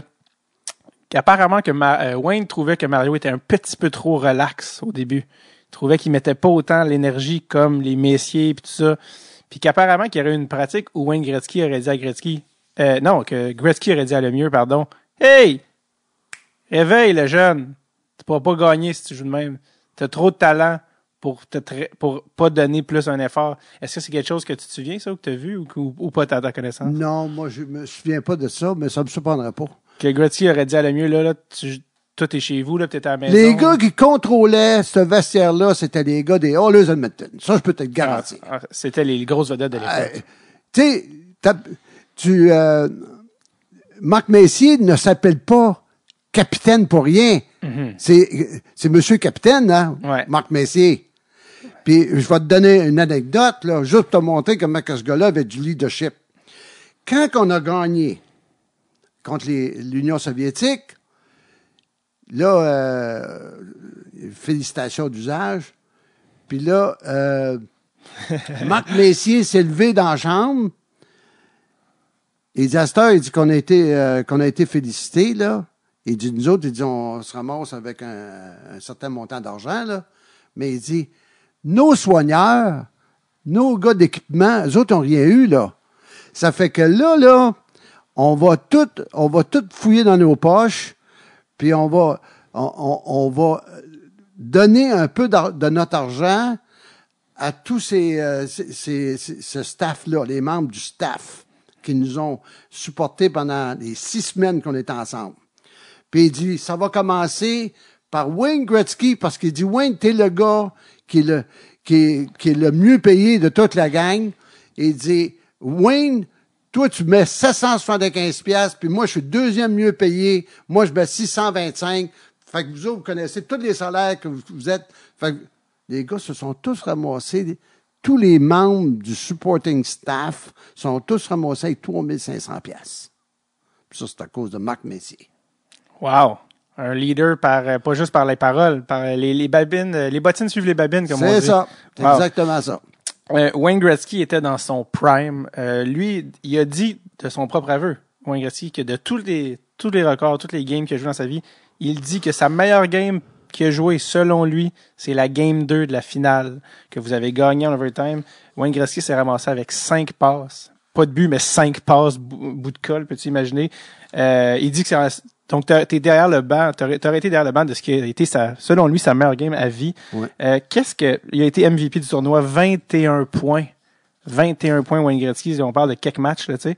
Euh, qu'est-ce que tu apprends d'avoir, qu'est-ce que tu as appris d'avoir coaché, ce qui est, selon plusieurs, le meilleur joueur de tous les temps, tu sais, Wayne Gretzky?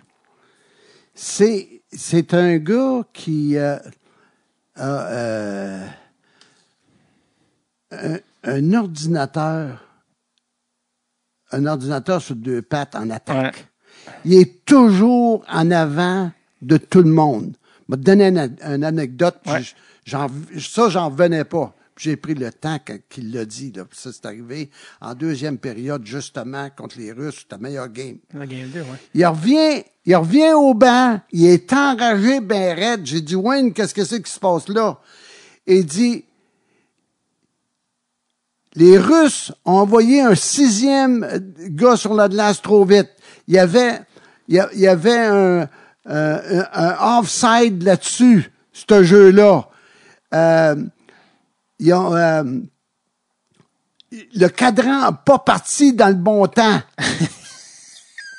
Moi, j'en, venais pas. Lui, il a tout vu ça. Il a tout vu ça, tandis qu'il jouait. Ouais, ouais.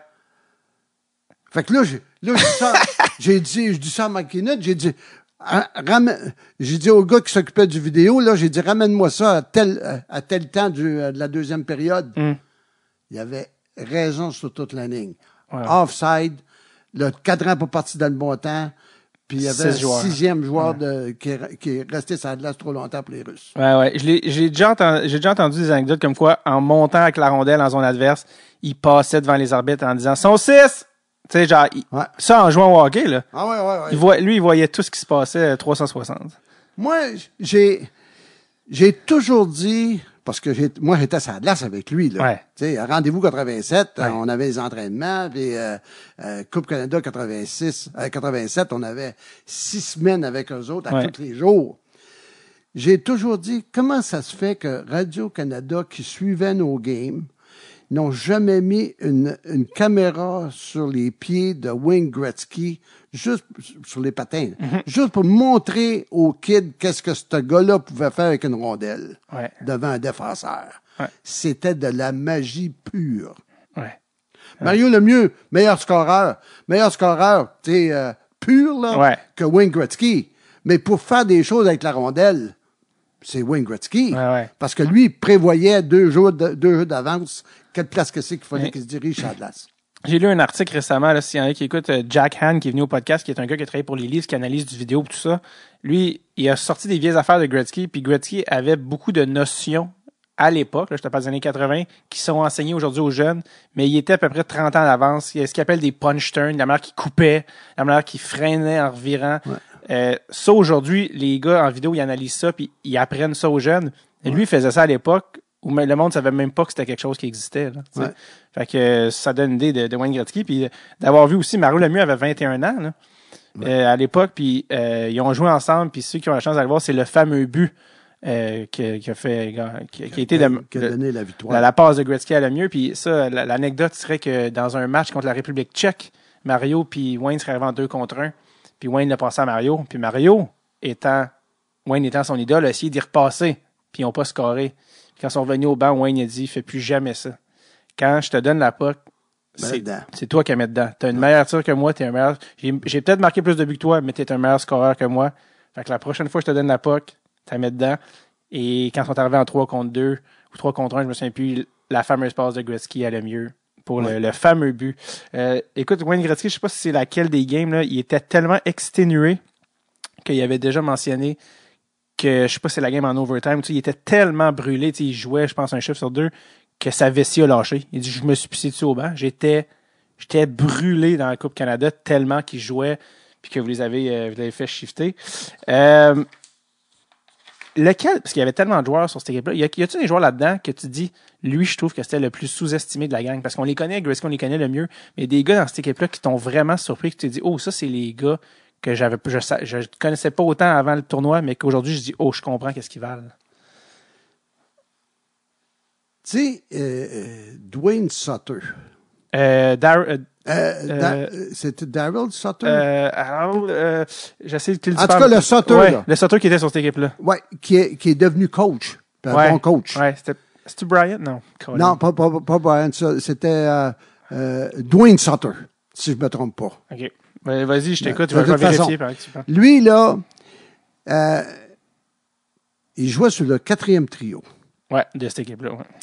Puis, il disait, euh, Coach, comment ça se fait que Mike m'utilise pas plus que ça? Ouais.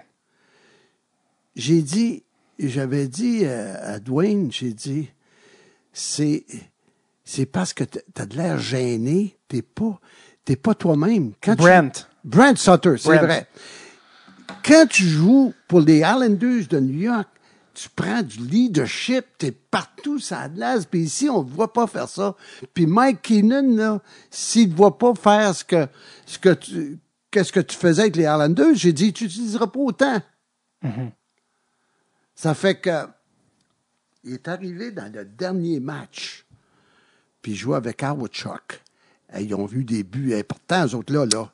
Quatre- ouais, leur ligne à eux avec Rick Tuckett, on, on perdait 3-0, puis c'est eux qui ont ramené le Canada dans le game. Justement. Ouais. Là, Dwayne, euh, Brent est arrivé euh, avec euh, ses- Puis j'ai dit, tu parles aux deux gars, là. C'est toi qui es centre, là. Ouais. Faut que tu parles à tes deux euh, compasses, là. Puis j'ai dit que eux autres, là, il faut que vous donniez notre leadership parce que tu peux pas toujours compter sur euh, euh, Gretzky puis le mieux, là. Là, fait que, hey, tab- il nous avait joué une maudite game, là, cette fois-là. Puis c'est- pour ça que quand, quand il était dans les séries éliminatoires, là, je ne me trompe pas, il a gagné la Coupe Stanley, lui, comme entraîneur. Je suis pas sûr. là.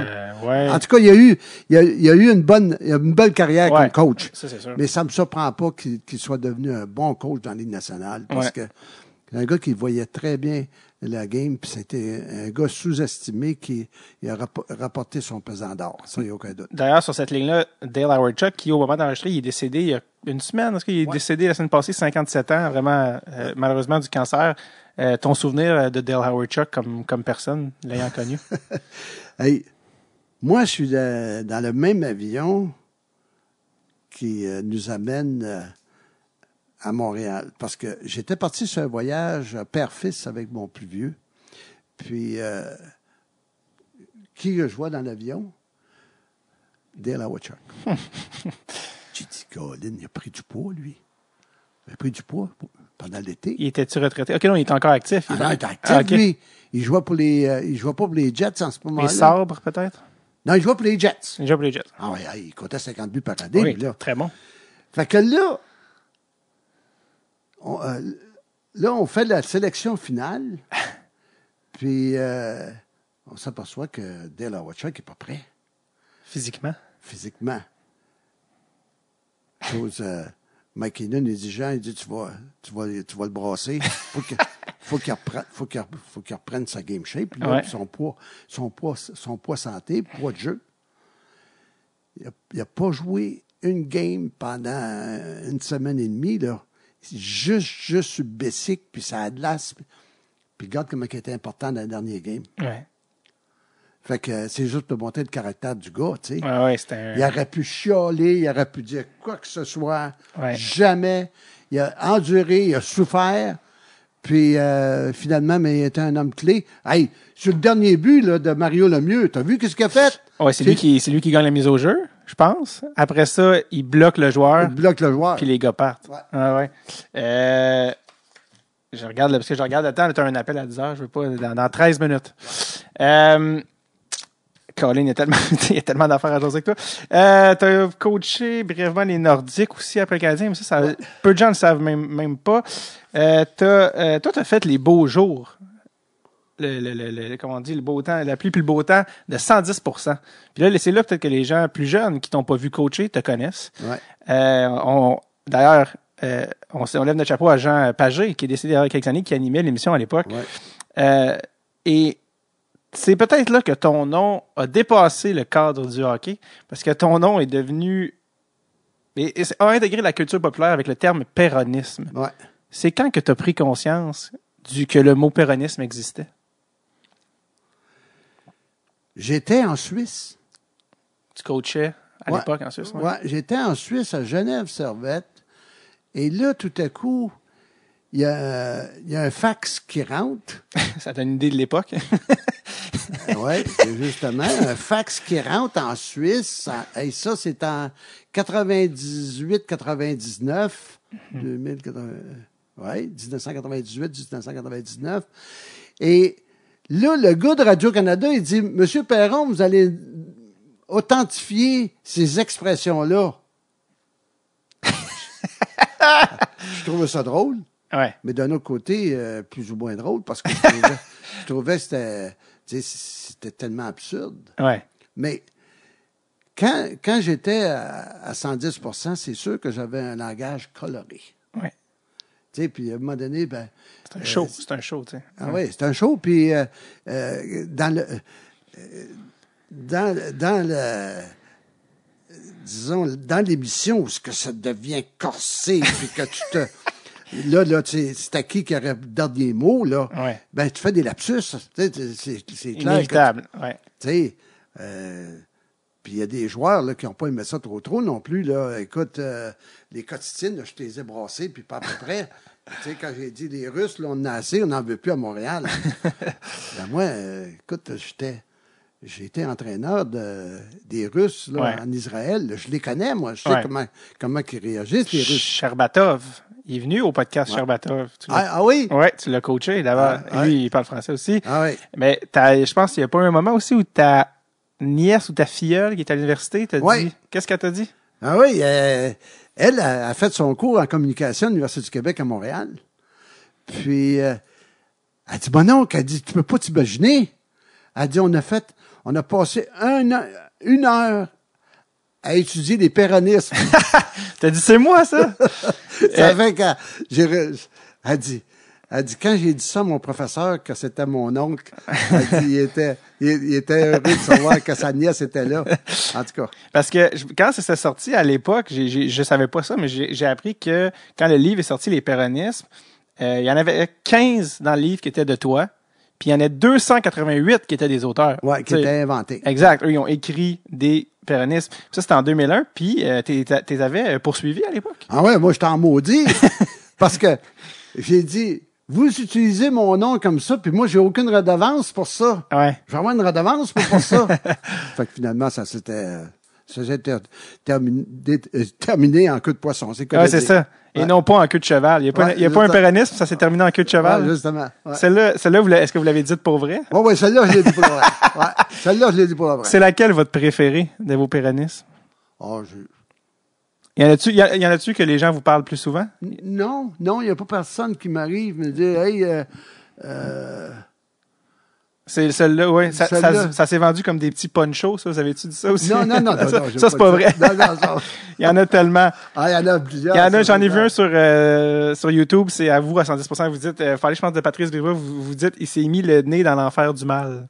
Je pense que c'est ça. Ah, euh, Comment ça qu'il s'est mis le nez dans l'enfer du mal? Puis là, les gars, ils disent, qu'est-ce que tu dis là, Jean? Ouais, ouais, en tout cas.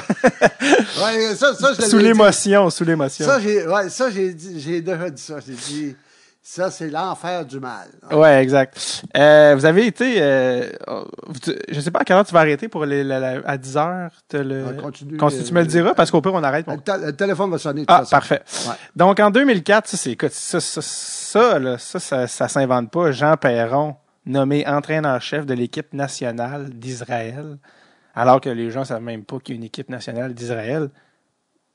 Mon Dieu, je sais même pas par où commencer. Comme, com- comment est-ce que vous êtes devenu entraîneur de l'équipe nationale d'Israël? Je veux dire, Il y a un gars, il y a un, juif de Montréal, Alan Maislin, il dit, Jean, donnerais-tu une heure ou une journée? Non, c'est une journée de ton temps pour une bonne cause. Je dis, quelle cause? Il dit, l'équipe nationale junior d'Israël est ici. Puis il dit, j'aimerais que ces jeunes-là euh, aient la chance de rencontrer des, des, des vrais coachs. Fait que Jacques Demers est allé une journée, moi je suis allé une journée, puis euh, d'autres personnes, je pense Lucien Deblois est allé une journée. Ça fait qu'on a tous donné une journée. Bon, ça fait que Alan, Alan, m'a- euh, il a bien aimé ce que j'ai fait. Il dit, Jean, qu'est-ce que tu fais, toi, dans la vie? Ben, j'ai dit, ah, là, tu vois, je dis pas grand-chose. Je dis, je fais des, des émissions de télévision. Ben, il dit, euh, moi, j'ai toujours engagé des, des anciens de la Ligue nationale. J'ai j'ai eu des gars comme euh, euh, Phil Goyette, qui ont travaillé pour moi pendant l'été. Quand ils ne jouaient pas au hockey, ils venaient travailler pour moi. Hermelac, les gars de même. Il dit, pourquoi tu viendras pas travailler pour moi? Ça fait que je m'en vais, euh, travailler pour euh, Maze Liner. Dans le temps, c'est une compagnie de transport. Ouais.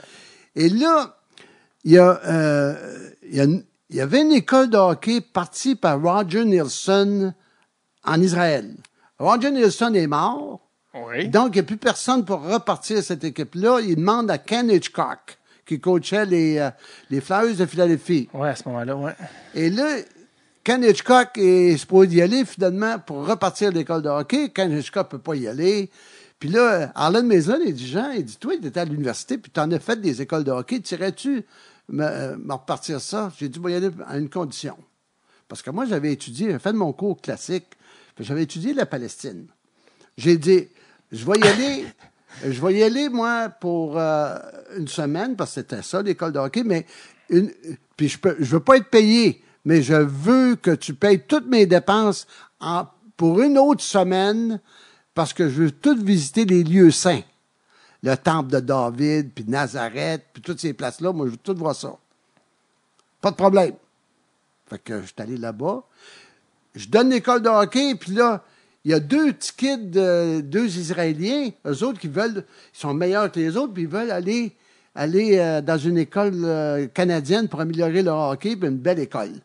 Les envoyer au Collège Notre-Dame à Saskatchewan. Ah, qui est une excellente école de hockey, là, où euh, les- ouais. le Les cavalier. catholiques. Ah ouais, Ouais. le cavalier allé là. Brad Richard. Ouais, exact. En tout cas, paquet de joueurs de la nationale ont passé par là. Ça fait que. Alan Maislin, je sais pas que tu les as fait, mais il dit, il dit, il aimerait ça que tu coaches euh, l'équipe junior. Ça fait que. euh, il dit, tirais-tu au championnat mondial en Bulgarie avec les juniors? Je je suis allé euh, en Bulgarie avec les juniors. Charles Batov était Ouais. sur notre équipe. Et euh, on a gagné la médaille de bronze. C'est la première fois que l'équipe junior gagnait une médaille. J'arrive, je reviens euh, pour travailler avec mes liners. Il dit, Jean, ne fais pas tes valises. Il dit, il dit j'aimerais ça que tu ailles coacher l'équipe nationale senior à, Belgrade. Championnat du monde. Ben, j'ai dit, pourquoi? Qu'est-ce qui arrive? Ben, c'est que Ted Nolan, qui coachait, qui était supposé de, en tout cas, coacher dans les juniors, il pouvait, c'était lui qui était supposé être coach. Puis là, en prenant l'équipe de Moncton, il disait à Allen, je peux pas dire, je peux pas y aller parce que j'ai une nouvelle job qui m'attend. Ça fait que je m'en vais l'équipe senior à, à- à Belgrade, puis on a gagné la médaille d'or. Fait que là, j'ai fait 10 ans en Israël. Parce que, que vous avez même monté de catégorie, parce que vous, Ben oui. championnat B. Ben oui, on a monté contre la- la- l'Allemagne avec euh, euh, Marco Stern, puis ouais. Puis, Ouais, euh, Gotch. Marcel Gotch, ouais. Hey, Qui a joué la Ligue nationale. t'as pas de calibre. Non, non, c'est des gars de la Ligue nationale. Hey, t'as pas de calibre pour jouer là-dedans, mais c'est pas rien, on a tenu tête. La seule équipe qui nous a vraiment planté, c'est l'équipe de, de l'Allemagne. D'ailleurs, l'Allemagne a gagné la médaille d'or de ce groupe-là, puis ont monté dans, l'élite mondiale par la suite. Ouais. Mais on a tenu tête à, à la France, on a tenu tête à- au Japon. Le Japon a eu de la misère à nous battre 4-2. Euh, c'était quand même, vous avez quand même monté de catégorie. C'était, vous avez amené Ouais. le hockey à. Ouais. C'était, c'était quoi, comment t'as trouvé ça l'expérience dans le sens, c'était comment, c'était quoi la différence de coacher les gars en Israël versus ce que tu avais connu? Eux autres, ils n'ont aucune idée, aucune idée comment qu'un un match doit, euh, doit être coaché. Ça a été coaché par des Russes, puis les Russes, sont tous pareils. Parce que c'est toutes des, la majorité des joueurs, c'est des Russes, de descendance russe. Ouais, comme que- justement. Ouais. Eux autres, là, ils tournent les lignes. Ils tournent les lignes, puis là, euh, euh, le joueur peut se retourner puis engueuler l'assistant coach. Ah ouais, ouais, ouais, il va dire autre chose. Il, il parle, parle là au coach.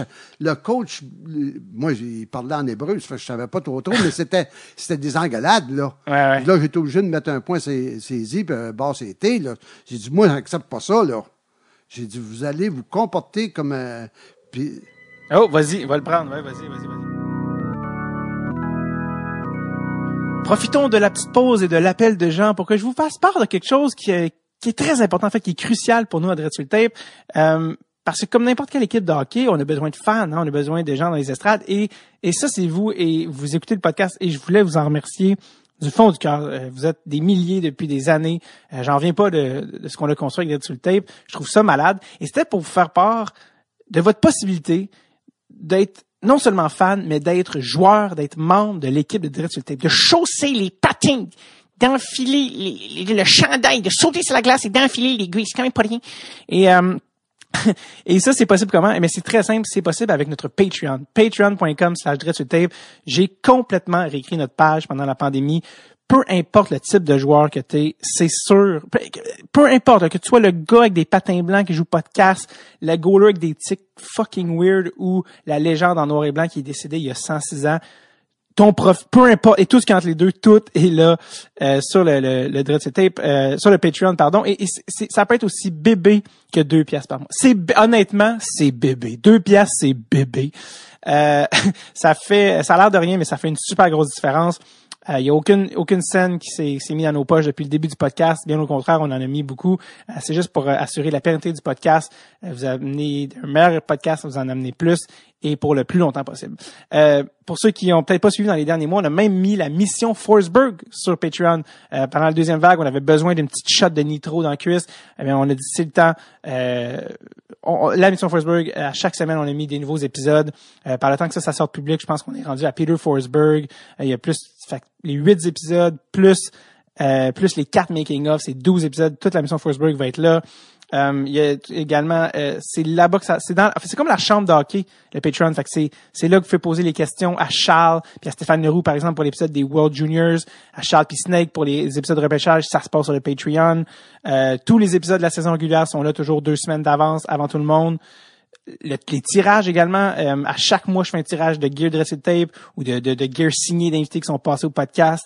Là, en plus, il y a Noël qui s'en vient. Il va y avoir le tirage de Noël, pas piquer des verres parce que c'est le temps d'être généreux. C'est une année de cul. Donc, tout ça, ça se passe sur notre Patreon. Devenez un joueur de hockey de l'équipe. Devenez un joueur de dressed tape. Venez voir comment ça se passe dans la chambre. C'est malade. C'est avec vous qu'on va construire puis qu'on va assurer la survie. Puis non seulement la survie, mais l'excellence puis la, poursuite de, de cette affaire-là qui est tape. Donc, euh, on se voit dans la chambre. www- www.patreon.com slash tape. Maintenant, je regarde ma, ma montre. là, Johnny doit avoir fini son appel. Fait que de retour à l'épisode. On est de retour avec Jean Ferron après un- une petite pause, une petite entracte entre les deux périodes, une petite interlude. Jean fait aussi de la radio à Radio X. D'ailleurs, on peut le plugger. C'est, euh, c'est à quel moment que tu es à la radio? euh? Le, le mardi, le mardi ou le mercredi à l'émission de Danny Hull Danny Hull, parfait. à Québec. Euh, quand, quand, le, quand le téléphone a sonné tantôt, tu étais en pleine, euh, t'étais en train de parler de l'équipe d'Israël. Comme Oui. quoi, euh, comme quoi il y avait qu'il fallait instaurer un peu de discipline. Comme quoi il y avait une culture complètement. euh, Ah, complètement différente. Que- Complètement différente. Et D'ailleurs, moi, je suis allé là-bas. euh, ils m'avaient demandé de- d'aider à la formation de coach. Hmm. Parce que les autres, ils trouvaient qu'il n'y avait pas assez de, de, de gens qui voulaient coacher les jeunes là-bas. Ça fait que j'ai j'ai tout fait pour essayer de les convaincre. Regardez comment que ça fonctionne. Mais je ne sais pas pourquoi. Ils ont toujours été chercher des coachs de l'extérieur. Comme là, euh, si je me trompe pas, ah oui, l'année passée au championnat mondial, ils sont allés chercher Robert Olick. Ah, Bobby Orlick? Bobby Olick. L'ancien joueur des Devils. Ouais, des Devils pour euh, le coach de l'équipe nationale. Israël, ça. Ouais. OK. Ça fait que c'est juste pour te dire, tu sais, que je sais pas s'ils font pas confiance à leur euh, euh, à la relève. Je sais pas. Ils développent pas à l'interne, en tout cas. Non, ça en qu'on tout va cas. Ça fait qu'à un moment donné, on s'est rendu compte que euh, c'était peine perdue, puis moi, ben, j'avais pas de temps à perdre. Puis d'ailleurs, euh, je vieillissais, puis ces voyages-là, là, ça commençait à me tomber, tom- à être dur, sur, sur ma personne. Euh, tu sais, tu t'en vas, là, j'étais en charge de l'équipe nationale junior, puis senior. On pouvait passer euh, trois mois, trois euh, semaines, quatre, quatre semaines sur la route. J'en venais de là, j'étais brûlé. Ouais, ouais. Puis, euh, tu sais, t'as quand même eu la chance d'aller en Israël avec ça, puis de voyager. Tu sais, qu'est-ce que t'as aimé le plus d'Israël? C'est un beau pays, l'Israël. C'est un beau pays. Puis tout le monde me disait, Jean, euh, t'as pas peur? Quand tu t'en vas en Israël, on est toujours en train de se battre avec les, les Palestiniens. Moi, je leur disais tout le temps pour les faire rire. J'ai dit, quand tu as coaché le Canadien et les Nordiques, t'as pas peur de rien. Pas peur de rien. Ouais. Mais euh, il reste un beau pays, là. Ouais. C'était, L'Israël. vous étiez basé où, Tel Aviv? Ou... Non, non, c'est euh, à Metula. Mais quand on arrivait là-bas, tu sais, avec le décalage horaire, là, c'est 8 heures. OK. 7 à 8 heures de décalage horaire. M'a dire une chose, tu as besoin de rester à Tel Aviv pour une couple de jours pour euh, décompresser. Ça, ça faisait partie. Puis Tel Aviv, c'est toute une ville. là. Tu sais, Ouais. C'est une belle ville là, sur la Méditerranée avec les belles plages puis les beaux restaurants. Ouais. C'est une ville, c'est une ville nord- nord-américaine. Ouais, apparemment que c'est vraiment Ah, euh, très libertin, tout ça. Fait qu'après ça, après ça, on s'en allait à Metula, qui est dans le nord de l'Israël. C'est à la frontière du Liban, du Liban puis de la, de la Syrie. Et euh, le- jour, il fait chaud. Le soir, là, c'est confortable. Parce que c'est des montagnes. Hein. Ouais. Ça fait que C'est frais. c'est frais. C'est une. euh, Est-ce que vous êtes allé au mur des lamentations? oui. Oui, vous avez fait vraiment, vous avez fait tout le voyage. Le dernier voyage, là, j'ai emmené Carole, ma conjointe, avec moi, puis euh, on avait on avait un guide, là, puis j'ai toujours pensé que c'était un, un agent du Mossad. Ah ouais? On a rentré dans des places, là, il nous disait, il dit, même le, le, le propre- le premier ministre israélien vient pas ici. On rentrait partout. Il nous a emmenés dans des places extraordinaires. C'est sûr que le, le, le- comment le, le pas le château de David, mais euh, Pas l'étoile de David. pas l'étoile de David, mais euh, euh, J'ai pas été encore en Israël, en tout cas, ça là, c'est grand comme euh, six terrains de football de long et quatre terrains de football de large, puis il doit y avoir quatre à cinq étages en dessous de ça. C'est c'est un endroit extraordinaire qui euh, euh, m'a m'a frappé de la manière. Hey, ça, a été- ça fait 4000 ans que ça a été construit, ça, Ouais. là. Puis euh, tout est, le pèlerinage, le pèlerinage se faisait euh, régulièrement. Tous les Juifs partaient de partout en Europe pour s'en aller à, à cet endroit-là. Ça a été une belle expérience quand même de vivre ça. Vous Ah êtes ouais, chanceux d'avoir vécu ça. Tu sais, les, euh, les- Romains ont eu beaucoup de beaucoup d'influence sur euh, ce qui s'est passé en Israël. Puis euh, on découvre des on découvre des, euh, des artefacts, là, des, Ouais. euh, des reliques de toutes sortes de Ouais. choses. Vous, vous, Puis euh, Ah allez-y, allez-y, oui. j'ai à un moment donné, mon premier guide que j'ai eu, c'était un, do- un- un docteur en études araméennes, qui est l'é- l'écriture la plus vieille au monde. J'ai dit, toi, là, t'enseignes à, à l'Université de Jérusalem des études araméennes, puis ici, là, euh, on a eu la visite d'un gars qui s'appelle Jésus. J'ai dit, tu crois-tu à ça, toi? Parce qu'elles autres, ils attendent encore le Messie. Ah oui, mais oui.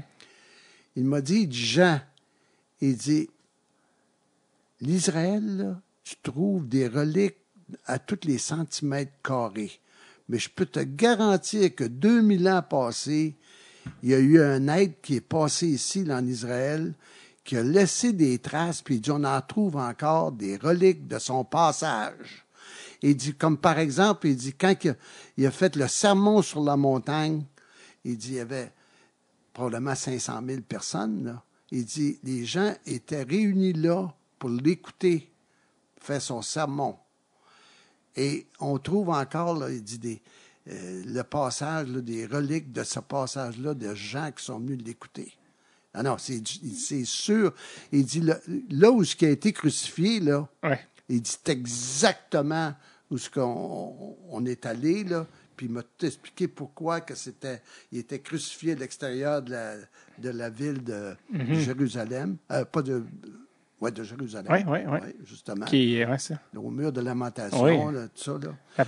Ah ouais, on Apparemment que Jérusalem, c'est vraiment contraire à Tel Aviv. Que, Jérusalem, c'est très beaucoup plus conservateur, très religieux, alors Ah, que Tel Aviv, religieux. alors que Tel Aviv, c'est le gros party. C'est pour ça qu'il n'y aura Donc, jamais de guerre à Jérusalem, parce que c'est- c'est le berceau des trois religions. Hmm. La religion chrétienne, musulmane et la religion juive. Ça fait que jamais Ouais, on ouais, ouais. n'osera toucher à cette ville-là. Ça m'a fait rire parce que tu m'as fait penser, tu as dit qu'il n'y a rien qui, qui te fait peur quand tu as coaché les Canadiens et les Nordiques. Puis je fais, c'est vrai, on, on est, tantôt on était plus précis, on le passait le temps, mais je fais, tu as coaché les Nordiques. Puis ça, les gens se souviennent de toi comme, coach du Canadien, c'est la Coupe, ça, mais tu as coaché les Nordiques quand même une demi-saison ou quelque chose comme Ouais, ça. 36 matchs. C'est ça, Je comme me trompe pas, je me trompe pas, c'est tu 36. avais des Peter Stachny dans ton équipe. Ouais, mais là, c'était, c'était le, le début de la descente aux enfers pour les Nordiques, là. OK. Ah non. Hey, euh, J'ai allait- remplacé Ron Lapointe, qui est finalement qui est mort de cancer. Euh, ils ont été obligés de l'opérer d'urgence. Puis euh, là, là, euh, c'était le début du déclin de Peter Stastny, euh, de Michel Goulet. D'ailleurs, l'année suivante, Il était échangé. ils ont, été, ils ont été obligés de l'échanger. Michel Bergeron est revenu. Moi, Ouais. j'étais là par intérim. Parce que j'étais allé avec les Nordiques comme assistant gérant, moi, là. C'est ça, tu étais assistant au directeur général. Oui, avec euh, Martin Madden. Donc, euh, j- j'étais allé euh, pour leur aider euh, à passer à travers cette fameuse, fameuse Crise, ouais. C'est un, drame, ça, là, ce qui est arrivé ouais. à, à Ronde-la-Pointe. Donc, j'ai fini la saison, puis après ça, ben, j'ai, ils ont ramené Michel Bergeron comme coach. Et là, Martin Madden me, me dit, ben, Jean, euh, il dit, toi puis euh, Michel Bergeron ne pourraient pas coexister. Ça fait que, on veut pas de problème. Ça fait que toi, je vais t'envoyer sur la route pendant 10, ans, 10 mois. Ouais. J'ai dit, moi, là, écoute-moi bien, Martin, je ne suis pas venu à Québec pour, pour être dans, les- dans les avions 10 mois par année. Ouais. Ça fait que j'ai eu le, euh, l'offre de, de m'en aller à CGRP, la radio à Québec. Puis euh, c'est là que j'ai commencé ma carrière comme euh, animateur. Parce que vous avez fait plein de jobs. Tantôt, vous avez mentionné que vous avez travaillé pour une compagnie à Montréal Ouais. euh, qui s'appelait, qui était dans le transport. Ouais, ou... ouais, dans le transport. Mais c'est ça, tu vous, après avoir coaché avec national, après avoir ga- gagné la Coupe année, on s'imaginerait que vous travaillez dans le hockey toute votre vie, mais ça n'a pas été le cas. Donc, je coachais, je coachais, je faisais des affaires, mais il reste que euh, mon, mon emploi principal pour un moment donné, là, jusqu'à, jusqu'au lockout, Ouais. jusqu'à 94. Ouais. De 90 à 94, moi, j'ai été dans la radio à plein temps. OK. Et là, quand on a eu le lockout dans l'Île nationale en 94, là, j'avais le choix de retourner à Moncton pour diriger l'équipe des, euh, de la Ligue junior majeure du Québec ou encore de, OK. de, de coacher dans la Ligue internationale à San Francisco. Fait que je suis allé à San, San Francisco. pas la même température que Moncton. puis euh, c'était comme gérant général puis coach des Spiders de San Francisco. Puis là, ben, j'avais emmené la moitié de Québécois, puis l'autre moitié d'ang- d'anglophones. Puis on a fait les séries éliminatoires. Puis là, au bout de deux ans, ben, le, le propriétaire a dit Moi, je perds trop d'argent dans cette ligue-là. Fait qu'on il a fermé les portes, puis je me suis ramassé à, à Winnipeg. Et la seule place où j'ai été congédié dans ma vie, ben, c'est Winnipeg. C'est Winnipeg, Les Mousses, le- le- dans la Ligue américaine. dans la Ligue internationale. Inter- ah, à l'époque, Ligue internationale, ouais. Mais, mais le Canadien, vous aviez été congédié aussi à Montréal, quand vous dites la seule fois que j'ai Ouais, été puis ça a congédié. été euh, euh, une démission euh, Ah oui, ca- camouflé, comme on dit. camouflée. en- Mais d'ailleurs, il y a une bonne histoire, la manière que vous l'avez appris. Vous Ah étiez ouais. même pas au Québec, en fait, Ah je non, j'étais en Guadeloupe. Les pieds dans le sable. Ouais, c'est C'est- Vous avez reçu un téléphone, comment ça s'est passé? C'était Non, votre... Ce qui est arrivé, c'est que euh, je suis au Club Med en Guadeloupe avec ma femme. en vacances. Et là, en vacances. Et euh, tout à coup, le gérant du village, il vient me voir, il dit Vous êtes qui, vous Ben, j'ai dit euh, Je suis un, un Québécois qui, qui coach le Canadien de Montréal. Il dit Ça n'arrête pas d'appeler, ici, là. Ça fait que. euh, il me donne la liste de messages Épaisse de même. épaisse comme ça. Je vois mes- mon gars qui avait appelé deux, trois fois. Parce qu'il était gardé par des voisins Ouais. à Montréal. On rappelle que c'était avant Internet, tout ça, là. Ouais. ça fait que là, j'appelle, j'appelle mon gars. Moi, j'ai dit, il est arrivé quelque chose, amène mes Ah deux ouais? garçons, c'est grave, ça, là. là. Ouais, ouais. Ça fait que je l'appelle, il dit, papa, il dit, il broyait au téléphone. Il avait quel âge? Il avait euh, 14 ans. OK. Il dit, papa, il dit, euh, ben, il était en 11e année, on va dire 14-15 ans, oui. Ouais. Il dit, euh, Mario Tremblay vient d'annoncer que tu as été congédié, que tu ne coacheras pas le Canadien l'année prochaine. J'ai dit, arrête, arrête de t'en faire avec ça. J'ai dit, Serge Savard m'a dit qu'on on négocierait mon contrat quand je reviendrais de, de la Guadeloupe. Ça fait qui que je vois arriver? Daniel Rainville, qui travaillait pour CKC. En Guadeloupe, ça. En Guadeloupe. Moi, j'étais en train de danser. en train de danser avec ma femme. Un pina dit. Monsieur, Monsieur Perron, elle a son micro des mains. Ben voyons! Elle dit, euh, ça a l'air que vous êtes euh, congédié. Vous êtes congédié. Elle dit, vous pouvez avoir un commentaire. Ma femme a dit, hey, vous avez mon mari là, pendant 10 mois de temps. Là. Elle dit, laissez-nous tranquille, allez-vous-en. T'es obligé de la faire escorter. Voyons! Les elle, elle s'est pointée en Guadeloupe avec son micro. Ouais. Ils l'ont escorté dehors du Club Med. Elle est revenue le lendemain. Elle, elle a réessayé encore. Puis euh, Jean Gagnon de CGMS dans le temps, parce que aujourd'hui c'est euh, le, le même 98.5. c'est- Ouais. C'est devenu le, Ça- ça- le pendant de ce qu'il y avait de CKC de Ouais, à l'époque. CGMS. Ça fait que Jean Gagnon avait été enlevé là, avait été envoyé là lui aussi pour avoir mes commentaires. Ça fait que quand j'ai pris l'avion pour venir le, le samedi, ben là, j'étais obligé de, de quitter le Club Med. Là. À un moment donné, euh, je suis parti faire le tour de. J'ai loué une voiture pour euh, euh, éviter de, de, de me faire achaler par les Ouais. journalistes sur.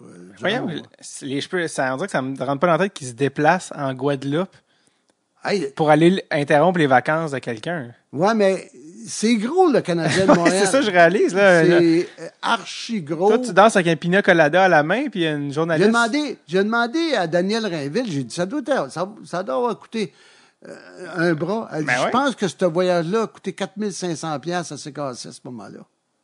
C'est incroyable, hein? Mais il fallait ce qu'il fallait pour eux. ouais. Ah, eux autres, il fallait que... Là, j'arrive à Mirabel. Dans le temps, c'est Ah ouais, des Mirabel. voyages internationaux, ça, ça, arri- ça arrivait à Mirabel. Ouais. Il est 2 heures du matin. Il devait y avoir 15 journalistes qui m'attendaient à, la- à Mirabel. Puis le lundi, c'est là que Serge m'a annoncé qu'il ne retenait pas mes services. Il t'a fait venir au forum, mais là, je pense par ce temps-là, tu devais savoir que. Qu'est-ce qui s'en venait? Ben, ben, moi, euh, Même pas. Tu, toi, tu Je ne savais pas, moi. J'avais appelé Serge Savard. Quand tu étais en Guadeloupe? Ben oui, j'ai appelé Serge Ouais. J'ai dit, qu'est-ce qui se passe avec ça, là? Là, Serge était dans tous ses états. Il était en maudit. Et il dit, le maudit Mario Tremblay. Il dit, attends un peu que je règle son cas. Puis, hein, en tout cas. Parce que là, ça ça ça s'était su, là. Ouais, c'est ça. Ouais, ça fait Ça que- avait fui.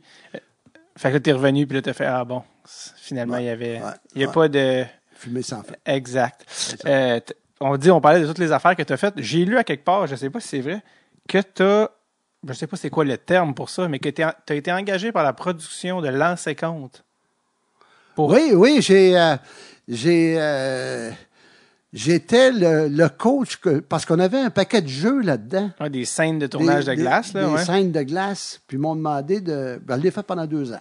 Puis c'était quoi exactement que vous faisiez? C'était de quoi, dans le fond, d'aider les, D'aider euh, les comédiens? Marc Messier.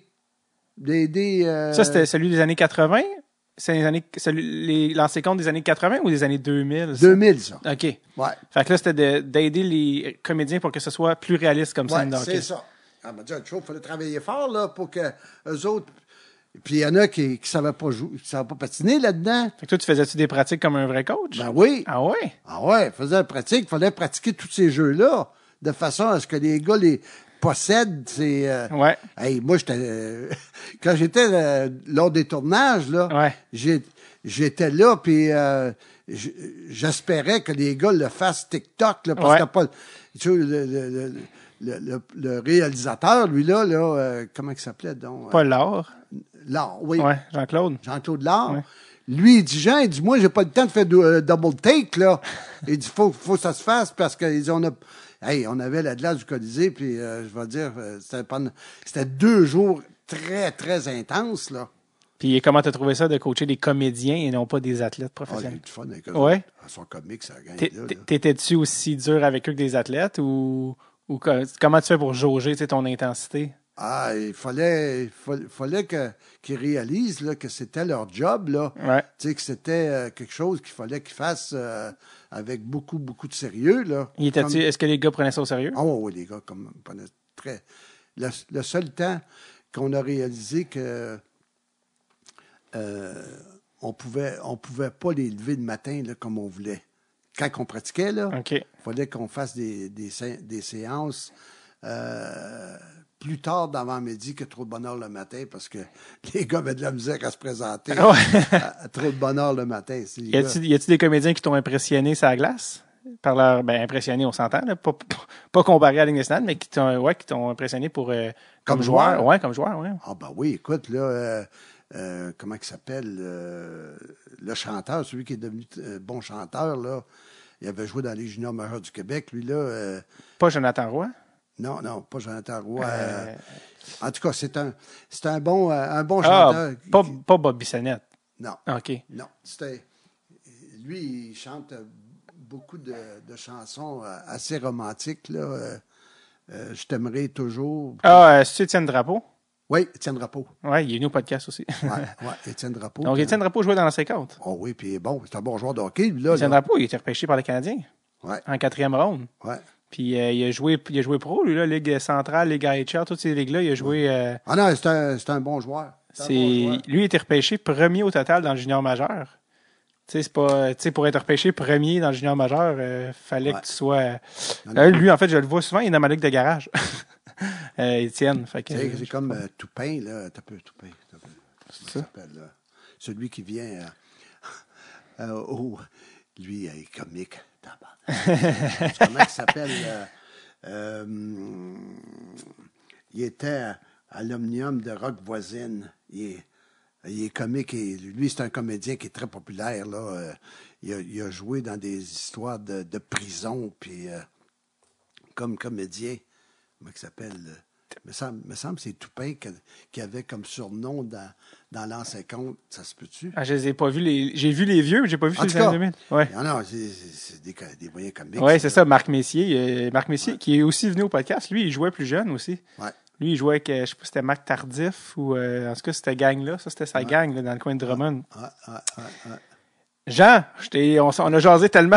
je vais te laisser, je vais te laisser vivre ta vie. T'as une journée, la journée commence, là, le, le- le soleil, ta, ta blonde est partie, euh, est partie au restaurant parce que je pense même pas qu'on en a parlé en début. Je pense qu'on est tellement sauté vite dans, dans la piscine que on a-tu dit que t'avais euh, un restaurant à Ben non, ben non, ben non, on n'a a- pas parlé on de a pas ça. parlé, mais la raison principale, je te laisse y aller, mais c'est que ta blonde avait une idée en arrière de la tête, elle, là. là. Oui, quand, quand je suis arrivé ici, moi, j'arrivais ici, euh, euh, j'allais à Montréal pour, puis Québec, fait toutes mes. Euh, j'avais encore des clients Oui, moi, là, oui. avec ma compagnie de transport. Puis j'allais à Montréal participer à des émissions avec Jean-Charles Lajoie, 91.9. Ouais. Fait que je mettais, je condensais ça dans une dizaine de jours. Puis après ça, je revenais ici. Mais quand. Tu faisais ça en auto? Ben oui. OK, euh, il t'a mis du kilométrage sur cette auto-là, là, parce Ah ouais, que... moi, là, écoute, euh, j'ai, j'ai commencé ma vie en partant de Sherbrooke pour euh, Matane. Là, faire 10 heures de voiture, ça ne m'a jamais dérangé. Ça fait que quand, quand ma blonde me dit on a une chance d'acheter un petit restaurant, j'ai dit pourquoi tu veux acheter un restaurant? Ben, elle dit, tu sais qu'est-ce que je fais toutes les fins de semaine? Elle dit, moi, elle dit, je fais de la popote à toutes les fins de semaine. Puis elle dit, ça me paye pas. Elle dit, on le fait pour nous deux. Mais là, elle dit, ça va me payer. Ah! Ben, j'ai dit, moi, je vais passer une, une condition. On achète le restaurant. Mais moi, là, l'été, tu, tu me perds. Moi, je joue au golf. Elle dit, tu, tu vas continuer à jouer au golf. Fait que j'ai, elle a accepté le fait que j'étais pour continuer mes activités de golf pendant l'été, parce que moi, je voulais toujours jouer au golf, mais j'avais jamais eu le temps comme Ouais, coach. là, c'était ta là, chance. j'ai dit, je suis ici, il y a un terrain de golf directement à Chandler, moi, je vais jouer au golf. Ça fait que j'ai dit, par contre, je vais t'aider, euh, je vais m'en faire du social, je vais aller rencontrer des clients à partir de 4 heures d'après-midi. Le, le matin, je vais, je vais m'occuper des, euh, des distributeurs. C'est moi, Ouais. moi qui, euh, qui m'occupe des distributeurs. Eux autres, ils voulaient faire ça à 10h, 11h. J'ai dit, il n'y en a pas question. 10h, 11h, moi, je joue au golf. ça fait, vous allez venir le matin. J'ai tout changé de distributeur. Les, euh, nos, euh, nos pourvoyeurs de, de viande, puis de, frites, et ainsi de suite. Ouais. Ça va se faire le matin. Fait que le matin, moi, ils rentrent à 4 heures du matin. Puis moi, je me- je m'occupe d'eux autres. Fait que t'es debout à 4 heures du matin. ah ouais, moi, je... Comme coach, là, dans l'Île nationale, quand, dans les séries éliminatoires, quand tu dors une heure, à peu près tout pour lui. Une heure? Une heure. Moi, maintenant, là, j'en dors quatre, mais je les dors sérieusement. profondément. Un cycle de sommeil, mais un gros. Un bon, un bon 4 heures. De temps en temps, moi, peut-être dormir 5 heures. Mais c'est. Voyons, quand ça que vous êtes encore en vie. Après ça, on se demande pourquoi Claude Julien, le cœur, il lâche en arrière du banc. Non, justement. C'est, c'est, c'est intense, ce job-là, comme vous pouvez pas vous, vous imaginer. ben trop de stress. À cause du stress, justement. Fait que- C'est pour ça que c'est, c'est pas évident que, que, que Julien va revenir l'année prochaine, là. Côté santé, là, tu ouais. Parce que vous, vous avez, vous avez, vous avez dû, quand vous avez vu ça arriver, vous avez, vous avez dû comprendre des choses, l'ayant vécu, que. Ben, ben écoute, penses-tu que Michel Bergeron l'a pas compris, lui aussi? Lui, il a eu deux crises cardiaques. Euh, Jacques Demers est dans une chaise roulante. Ça magane. Puis, Ah, fait, que vous commandez du pain puis de la saucisse, c'est de la petite bière à côté de- d'être en arrière du banc de- d'avoir ton nom dans le journal à tous les Moi, jours. je l'ai dit. À fin de semaine, vois-tu, j'avais euh, Régent Tremblay qui était ici, euh, euh, Marcel Aubu Ouais. qui était ici. J'ai, puis, Un gars de moto. Un, un autre de mes anciens, de mes anciens boss, Rénal Brière, qui Ouais. m'avait engagé comme commentateur pour les, les postes de radio à Québec. Ouais. puis à CGMS en ce temps, j'ai dit, moi, le fait que j'ai lâché le coaching de la Ligue nationale plus tôt que ces gars-là m'a sauvé la vie. Ah, tu le crois vraiment? Ah, je le crois. Vous pouvez pas vous imaginer le stress qu'il y a. Tu sais, là, je peux juste m'imaginer comment euh, on a discuté du cas de Domi puis de Drouin Ouais. à l'intérieur de ce club-là. La pression que, c'est- que Jacques Demers, euh, euh, Claude Julien, Julien, ouais. A eu pour répondre à ces questions-là, puis le place- placer ces gars-là dans la bonne chaise, dans leur club. Comment est-ce que c'est te- que tu dois avoir du doigté pour s'assurer que les, les gars sont dans une position pour avoir du succès? Ouais. Mais là, aujourd'hui, avec le recul, vous vous dites, mon Dieu, je suis content de pas avoir coaché plus longtemps parce que là, je suis en santé. Ouais. À l'époque, est-ce que vous disiez, maudit, j'aurais aimé ça, avoir ma chance, euh, retourner dans la Ligue nationale après les Nordiques, recoacher? Est-ce qu'à l'époque, vous vouliez? Vous auriez Ah, ben écoute, euh, c'est sûr que c'est sûr que des fois, tu te remets en question, tu te dis pourquoi pourquoi j'ai j'ai pas pris les Oilers Edmonton à la place des Nordiques? Parce que vous avez. Ah ouais, eux vous autres, avez ils voulaient, voulaient que j'aille coacher avec eux autres. Glenn Sader. Ouais. Glenn Sater m'appelait tous les jours. Après, j'ai été congédié par le Canadien. Puis j'ai, j'ai, j'ai choisi les Nordiques parce que j'ai dit, moi, je me ferais plus congédier. Fait que Qu'est-ce qui vous, qu'est-ce qui vous faisait dire qu'à Québec, vous ne seriez pas congédié? c'est que j'étais assistant gérant. Alors je voulais que- devenir gérant, moi. C'est ça, alors que eux voulaient que vous alliez coacher Edmonton. Ouais. Ça fait que j'ai choisi les Nordiques parce que j'étais tanné de déménager mes enfants d'une école à l'autre, d'une province à l'autre. Tu sais, moi, j'étais parti du Nouveau-Brunswick, j'étais allé à Calgary avec le programme olympique. Après ça, après ça, j'étais allé à Montréal. Euh, là, ça faisait trois systèmes d'écoles différents. Fait que là, j'ai dit, euh, en étant à Québec, ben, c'est le même système de, scolaire. Ouais. Vos gars, vos gars, est-ce qu'ils trouvaient ça difficile d'échanger? de- Non, eux autres sont intelligents, ça fait que. Eux autres, eux autres quand ils ont. Tu sais, mon, mon plus jeune, lui qui était bon joueur de hockey, Ouais. Herman, lui était content d'aller à Québec. Il dit Tiens, euh, je vais pouvoir être au euh, tournoi Pee-Wee. Parce que quand il était à Montréal, il, il a joué au tournoi Pee-Wee à Québec. Fait que là, il dit euh, On va embarquer avec les, les gouverneurs de Sainte-Foy, puis euh, je vais entendre. Puis d'ailleurs, il l'a fait deux ans de fil. Chanceux. Chanceux, lui. Ouais. Ça fait que. Mais tes gars, est-ce qu'ils étaient au courant, ça? Euh, hey, les gars, j'ai une offre pour Edmonton ou ça? non, ça s'est pas non, rendu. Non, j'en parlais plus avec ma femme que j'en parlais avec eux autres. Puis elle, déménager aussi, ça devait être. Ah ouais, euh, tu sais, euh, ça pleure, là. Ah ouais, ouais, c'est des grosses discussions. C'est des grosses. Là, j'ai dit, je peux pas tourner à Edmonton, c'est un autre, un autre style de vie. Je parlais de ça avec mes gars quand ils sont devenus plus vieux, tu sais, matures.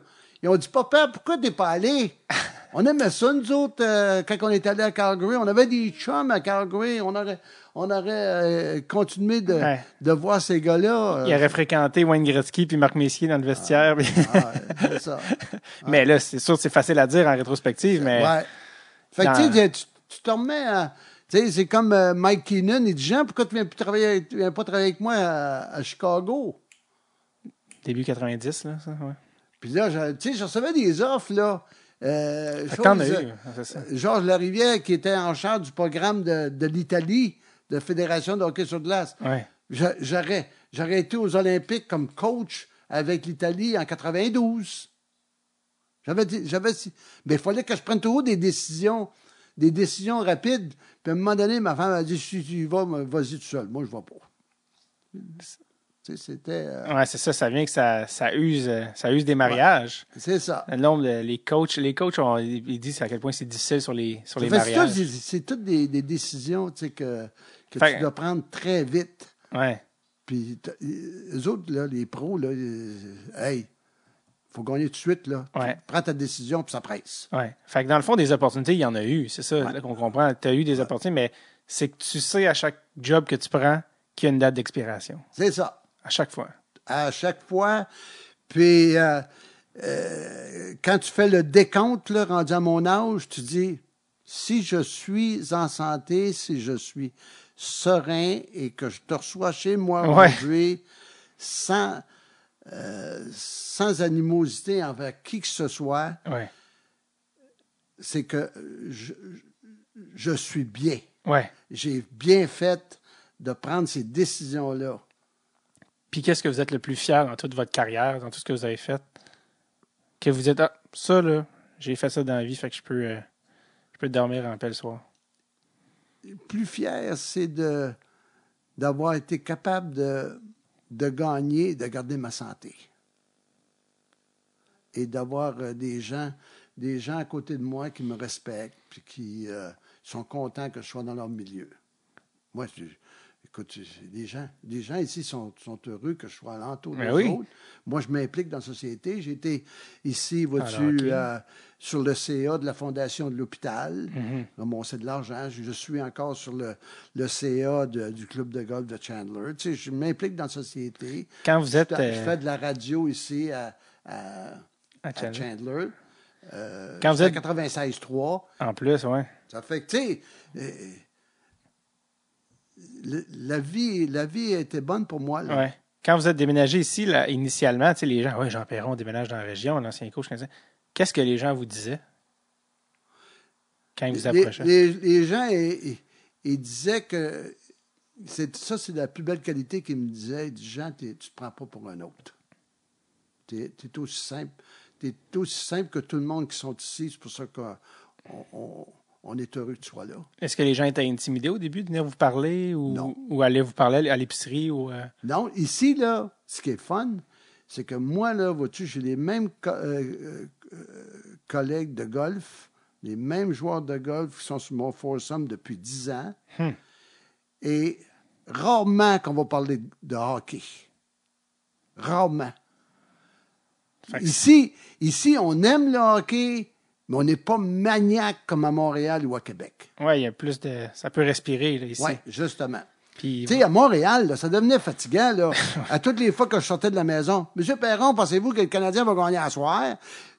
C'est quoi la raison pourquoi que le Canadien gagne plus de Coupe Stanley? Ça, c'est à tous les jours. ouais. Mais ici, ici, c'est pas ça. Non, c'est ça. Puis, puis vous êtes au restaurant, justement. Là, je pense même pas qu'on a mis le nom, mais le nom là, du restaurant, euh, ça, c'est... La loge à Perron. Ouais, la- ça, c'est l'idée, hein? C'est-tu l'idée à, vo- à votre femme, à vous? Non, c'est l'idée de mon garçon. Oh, votre gars, OK. Mon gars de Québec, lui, a dit, pourquoi tu n'appelles pas ça la, la loge à Johnny? OK.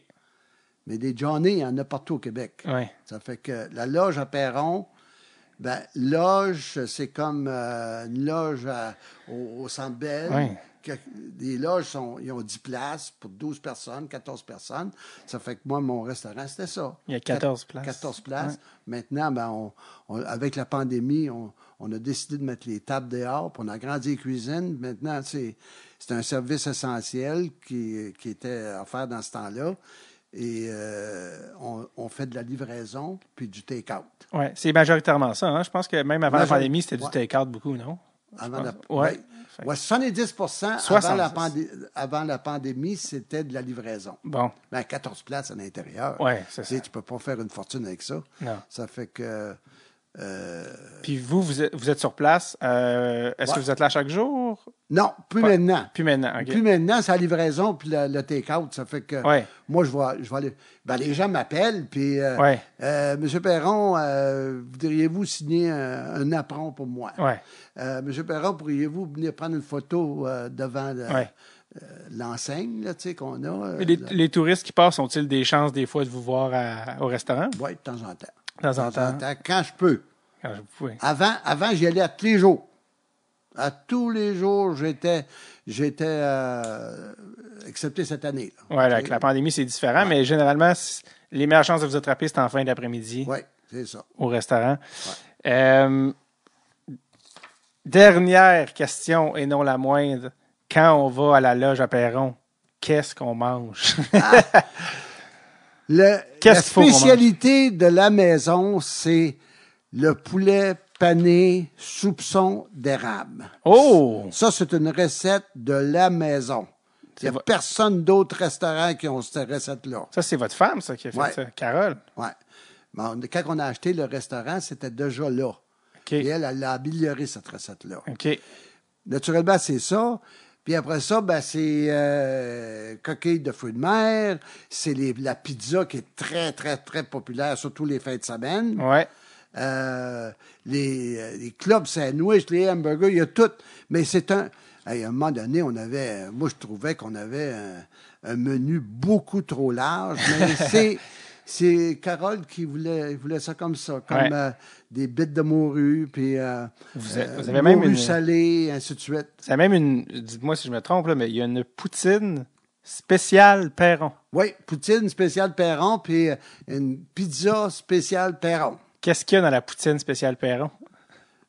Euh, c'est le, la sauce. La, la sauce est, est spéciale, comme euh, le. Comme vous. c'est pour ça que ça En s'appelle. tout cas, et, euh, en tout cas euh, concernant la pizza, ben, c'est, c'est le. Ils mettent du, du- de la viande hachée Mhm. avec une sauce assez spéciale. Je Est-ce, que c'est vous qui avez. est-ce la- est-ce Non, que- non, c'est pas vous qui avez décidé de Non, ça. non, là? c'est Ok, ok. Carole.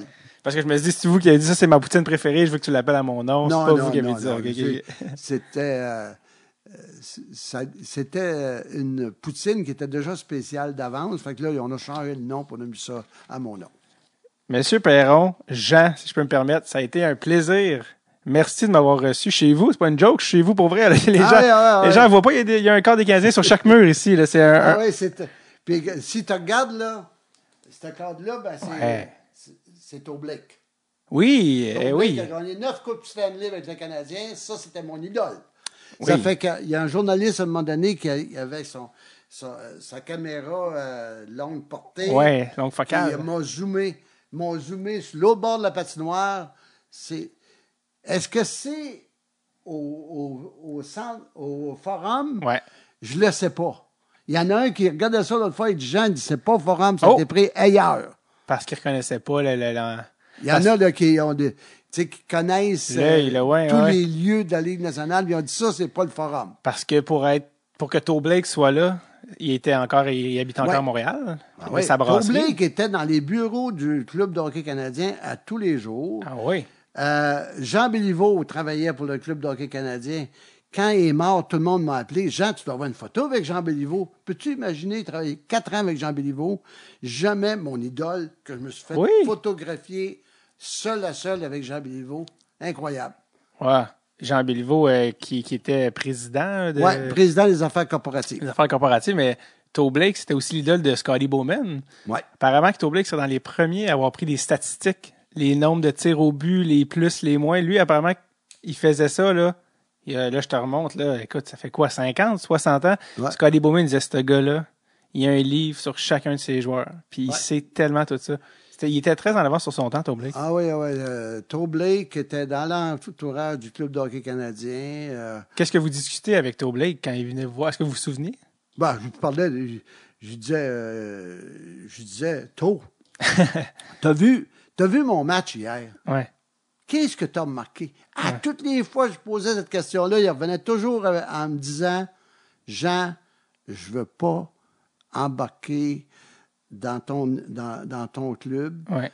parce que toi, tu diriges d'une façon parce que tes joueurs sont d'une différente époque que moi j'avais. Hmm. Dans, mon, dans mes années, les joueurs étaient différents de tes joueurs aujourd'hui.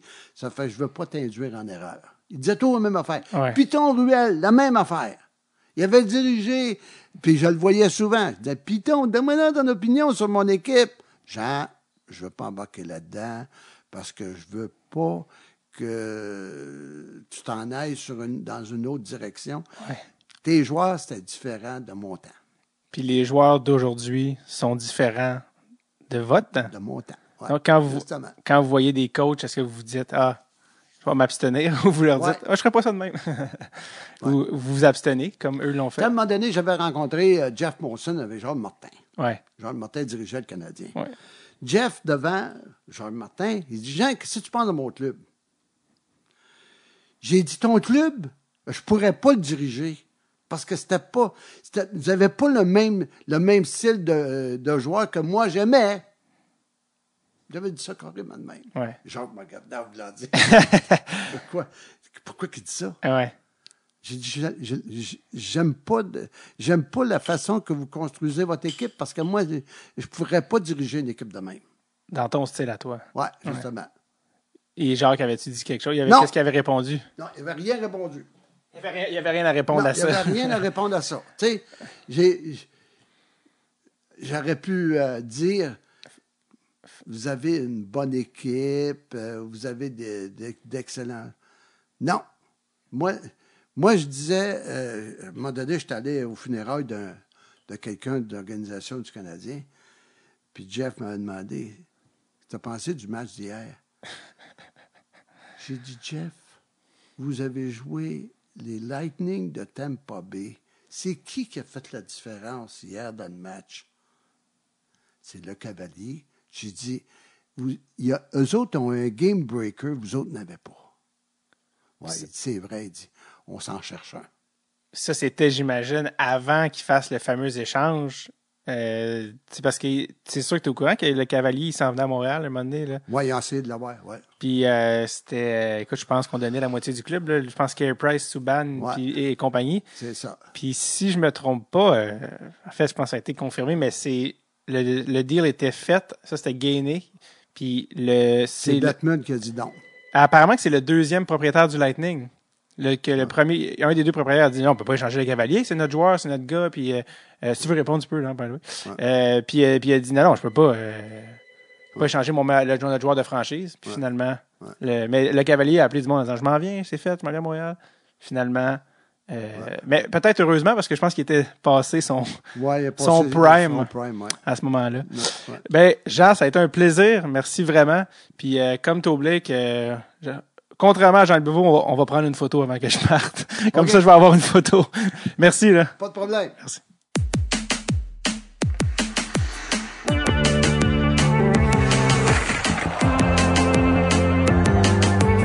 Ah, ce sympathique gaillard qui est Jean Perron. Merci énormément à Jean qui a pris le temps. Vous le voyez, c'est un passionné. Euh, je pensais après l'appel qu'on ferait euh, 15 minutes. On en a fait 40 autres. On aurait pu jaser toute la journée. Merci à Jean. Vous le voyez, il est encore vivant et, et fougueux.